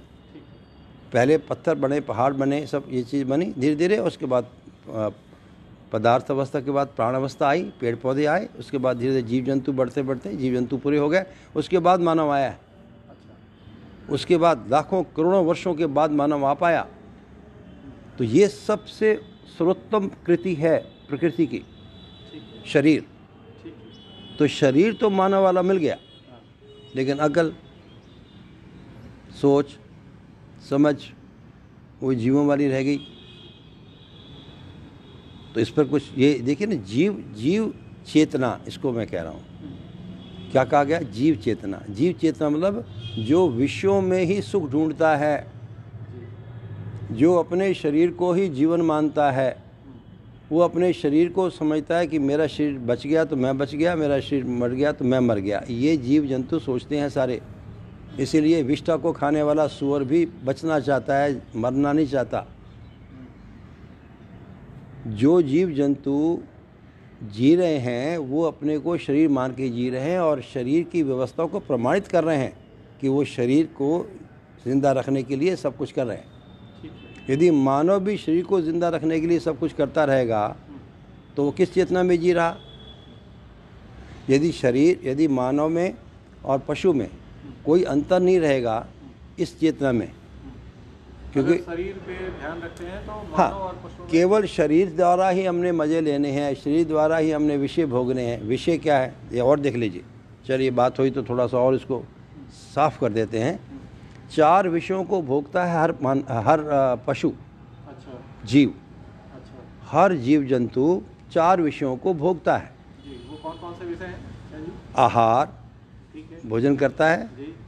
आहार निद्रा करता है। ठीक है। और भय उसको भय लगता है कि मैं मर ना जाऊँ मुझे कोई मार ना दे कैसे भागता सारे? है ना? और चौथा है मैथुन। अच्छा। ये चार विषय कहलाए गए। अच्छा। आहार निद्रा भय मैथुन। अच्छा। इन चार विषयों का भी ज्ञान होता है। ये विषय का ज्ञान ये क्या है प्रकृति विधि से सबको मिला हुआ है। किसको? जीव जंतुओं को जीव। और सारे जीव जंतु प्रकृति विधि से नियंत्रित हैं। है। बिल्कुल नियंत्रण में है। कोई कुछ ऐसा नहीं करता है जैसे मानव कर सकता है। जो जो मानव कर रहा है ये चार विषयों को भी सोच लीजिए मानव कैसे कर रहा है? और वो कितने नियंत्रित रहते हैं? और मानव कितना अनियंत्रित रहता है। क्यों? मानव की जो ताकत है, उससे कई गुना ज़्यादा है। लेकिन लगा वहीं रहा है चार विषयों में ही। तो जब चार विषयों में ही उसने खोजना है सुख को तो उसके कई वैरायटीज ढूंढेगा ना। भय की कितनी सारी वैरायटी आ गई मैथुर की कितनी वैरायटीज हो जाएँगी, खाने की कितनी वैरायटीज आ गई ये जो वैरायटीज ढूंढना है, ये बताता है कि उसको सुख नहीं मिला, उसको शांति कहाँ मिलेगी पता नहीं था। इसलिए वो करते रहे। तो जीव जंतु बहुत नियंत्रित रहते हैं। है। वो सूंघ के खाना खाते हैं। है। यदि उनका गंध बराबर नहीं है तो वो खाना नहीं खाएँगे। वो चीज़ नहीं खाएँगे। मानव कैसे खाता है? मानव कभी देख के खाता है कभी सुन के खाता है कभी सूंघ के खाता है कभी स्वाद से खाता है। और कितना खाता है? कितना भी खाता जाता है। ये देखिए यदि उसका उसका मेल किया जाए तो क्या क्या उसमें फ़र्क पड़ेगा? तो ये जो विषयों का ज्ञान है ये मानव को बिल्कुल वैसा ही हो जाता है, जैसे प्रकृति विधि से जीव जंतुओं को हो जाता है। लेकिन क्योंकि उसका सॉफ्टवेयर बड़ा है, वो काफ़ी सारी इसकी उसकी क्षमता बड़ी है तो उसके बाद उसको क्या करना है? उसके बाद उसको मालूम पड़ा है। उसके बाद उसको भी मालूम पड़ा है। संवेदनाओं का ज्ञान, देख पाने का ज्ञान, उस देख पाना, ये देखो मैं देख पाता हूँ, उसका मज़ा लेता रहता है। मैं सुन पाता हूँ इसका मज़ा लेता रहता है। मैं सूंघ पाता हूँ इसका मज़ा ले रहा है। चख पाता हूँ इसका मज़ा ले रहा है। मैं स्पर्श कर सकता हूँ, उसका मज़ा लेता है। ये संवेदनाओं का ज्ञान, जो लास्ट टाइम बात हुई थी ना हमारी, कि हम इससे सुख पाने की कोशिश कर रहे हैं। ये कर रहे हैं, कोशिश कि नहीं कर रहे हैं। हमारा विषयों के अंदर पूरा लिप्त है कि नहीं मानव? और उसके बाद जो उससे बचा हुआ कुछ भी और उसको बेटर करने के लिए संवेदनाएँ हैं ही नहीं, है कि नहीं है? अब ये संवेदनाएँ किसके लिए थी? ये नहीं समझ आई। ये विषय किसके लिए थे? ये नहीं समझ आई। तो मानव बिल्कुल जीव के चेतना में तो रह रहा है। इसीलिए कहा गया अमानव। शरीर मानव का है चेतना जीव की है। जीव भी संवेदनाओं का कुछ कुछ आंशिक रूप में मज़ा लेते हैं। वो भी देखते ही हैं। उनको भी रूप कुछ लगता ही है कुछ सुनते भी हैं है ना? सूंघते भी हैं ना तो ये वो संवेदना का मतलब पर बहुत आंशिक रूप में। उसको कई गुना ताकत बढ़ा गई गई बढ़ गई। मानव में अंदर तो संवेदनाओं के लिए कुछ भी कर देगा। इतना कमाल है मैं कई बार सोचता हूँ कि मानव का क्या कमाल है। जिसको जितना चाहता है संवेदनाओं के रूप में वो इतना चाहता है इतना चाहता है कि उसके ऊपर जान दे सकता है। जिस रूप को उसने पसंद कर लिया उसके बगैर उसको लगता है मैं जी नहीं पाऊँगा मैं तेरे लिए जान देने के लिए तैयार हूँ। और अगले ही पल कुछ उसको खटक जाए तो वो जान लेने के लिए तैयार हो जाता है। वही मानव जो जान देने के लिए तैयार होता है वही मानव उसी की जिसको प्यार कर रहा है जान लेने के लिए तैयार हो जाता है। क्या कहेंगे बताइए? क्या क्या क्या रह गया बाकी? तो हमारा प्यार कितना हुआ? हमारी पसंद कितनी हुई? कैसी हुई? सोचने की बात। तो मानव कितना कितना नासमझ बन करके क्या क्या कुछ नहीं करेगा? सोचो। तो क्या करेगा? अब इसमें क्या गलती है? प्रकृति की या क्या नियम की गलती है? परमात्मा की गलती है? परमात्मा कहाँ समझ पाए? अपने को नहीं समझ पाए? परमात्मा को समझना बहुत दूर की बात है। बहुत दूर की भी नहीं है। अपन इसी कार्यक्रम में बात कर सकते हैं। इसी कार्यक्रम में हम बात कर सकते हैं। जी मैं एक कर दूँ? अरे सर बिल्कुल। ये जानने के लिए कि तू क्या है। ये जानने के लिए कि तू क्या है। लाजिम है कि जानूं कि मैं क्या हूँ। अरे वाह वाह वाह वाह। बहुत बढ़िया बहुत बढ़िया। तो जब तक मैं अपने आप को नहीं जान पाता हूँ मैं किसी को भी नहीं जान पाता हूँ। मैं दूसरे मानव को भी नहीं जान पाता हूँ। क्योंकि जैसा मैं समझता हूँ दूसरे को वैसा मान लेता हूँ। जैसा मैं मान रखता हूँ अपने आप को मैं मान लो अपने को शरीर मानता हूँ। मैं आपको क्या आत्मा मानूँगा? शरीर मानेंगे। मैं आपको शरीर मानूँगा। मैं आपको शरीर से ही आकलन करूँगा आपका। आप कैसे हैं? है ना? आप मुझे मुझे मेरे मेरे मेरी इंद्रियों को प्रिय लग रहे हैं नहीं लग रहे मेरे देखने में मैं जो सोचता हूँ कि ऐसा सुंदर होता है। अब जो मैंने सोच लिया है हाँ। वो वैसे आप नहीं हैं तो आप असुंदर हो गए। हाँ जबकि आप बिल्कुल वैसे हैं जैसे। हाँ। जैसा होना चाहिए जैसे हैं जैसे हैं। होना चाहिए कि नहीं कह रहा हाँ? हूँ जैसे हैं आप वैसे ही हैं। लेकिन मेरी आँखों में जो सुंदरता है वो आपके अंदर नहीं मिलती है। तो मुझे लगता है आप असुंदर हैं। दूसरा दूसरा लीजिए मान लीजिए आप जैसे हैं वैसे हैं। आप असुंदर हैं मान लीजिए। और मुझे बहुत सुंदर लग रहे हैं तो ये पोजीशन हो गई। आप बिल्कुल ठीक ठाक हैं पर मुझे असुंदर लग रहे हैं। ये देखिए इसका मतलब क्या हुआ? मेरे कुछ सोच में कहीं गड़बड़ है। मेरी दृष्टि प्रॉपर नहीं है।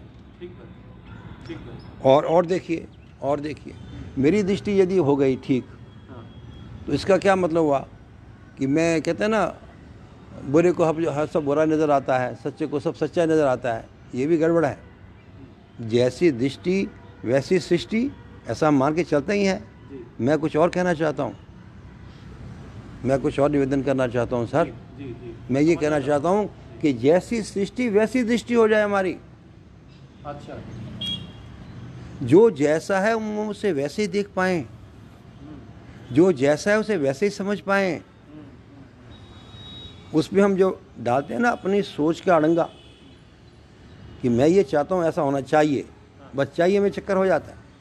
तो ये ये जो पेज है जहाँ से हम अपनी समझ को विकसित कर सकें जी। जहाँ से हम सृष्टि के नियमों को समझ सकें जी। वो वो कैसे करेंगे? वो पेज हम कैसे फिट करें हम्म। ताकि हम सही डायरेक्शंस में अपने आप को लगा सकें? नहीं बिल्कुल ठीक बिल्कुल ठीक। तो पेच इतना ही है कि पहले मैं समझूं फिर मुझे समझना सोचना आएगा प्रॉपरली उससे पहले मैं सोचता हूँ कुछ भी मान लेता हूँ पहले मेरा मानना होता है फिर मेरा जानना हो जाता है।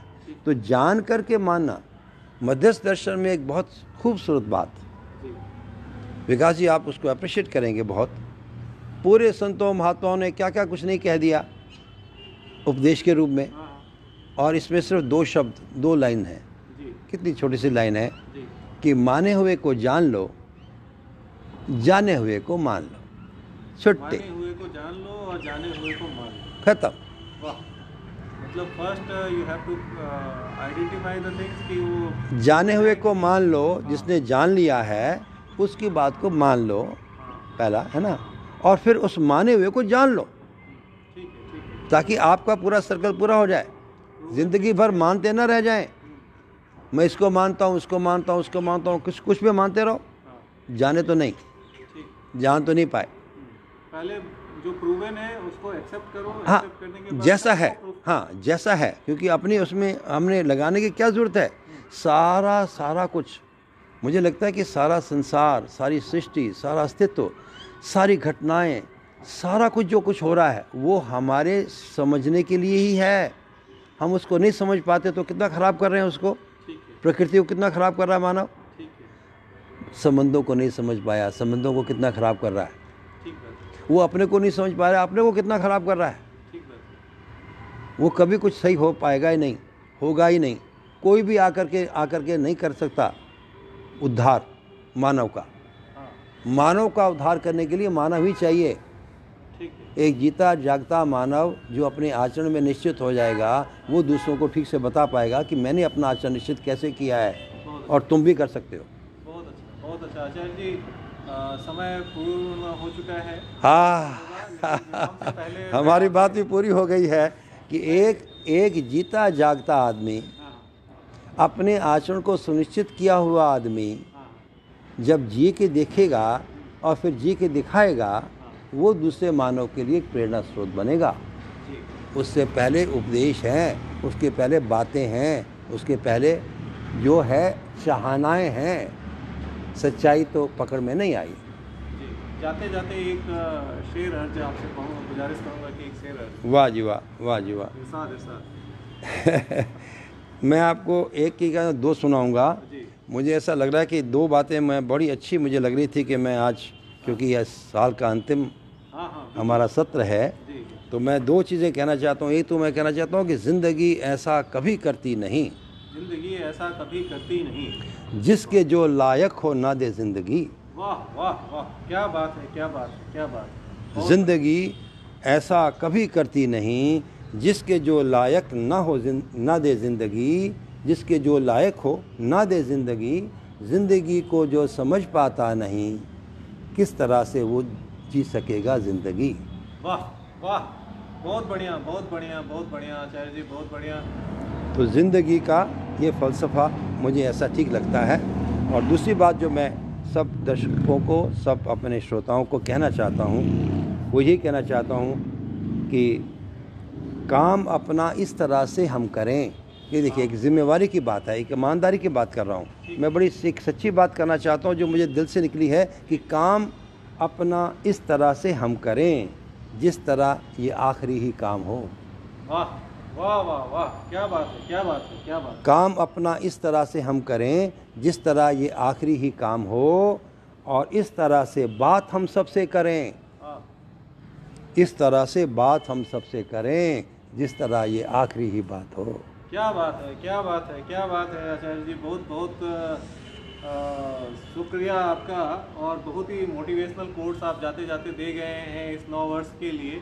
उम्मीद है कि हमारे दर्शकों को जो कि नए वर्ष में, अब हम अगले नए वर्ष में मुलाकात करेंगे, उनको नई ऊर्जा, नई मोटिवेशंस के साथ हम फिर नए एपिसोड में मिलेंगे। तब तक के लिए हमें आज्ञा दीजिए, जन मीडिया टीवी से मैं विकास, आचार्य प्रेम भाटिया जी के साथ। बहुत बहुत शुक्रिया शुक्रिया आप सबका शुक्रिया मेहरबानी धन्यवाद।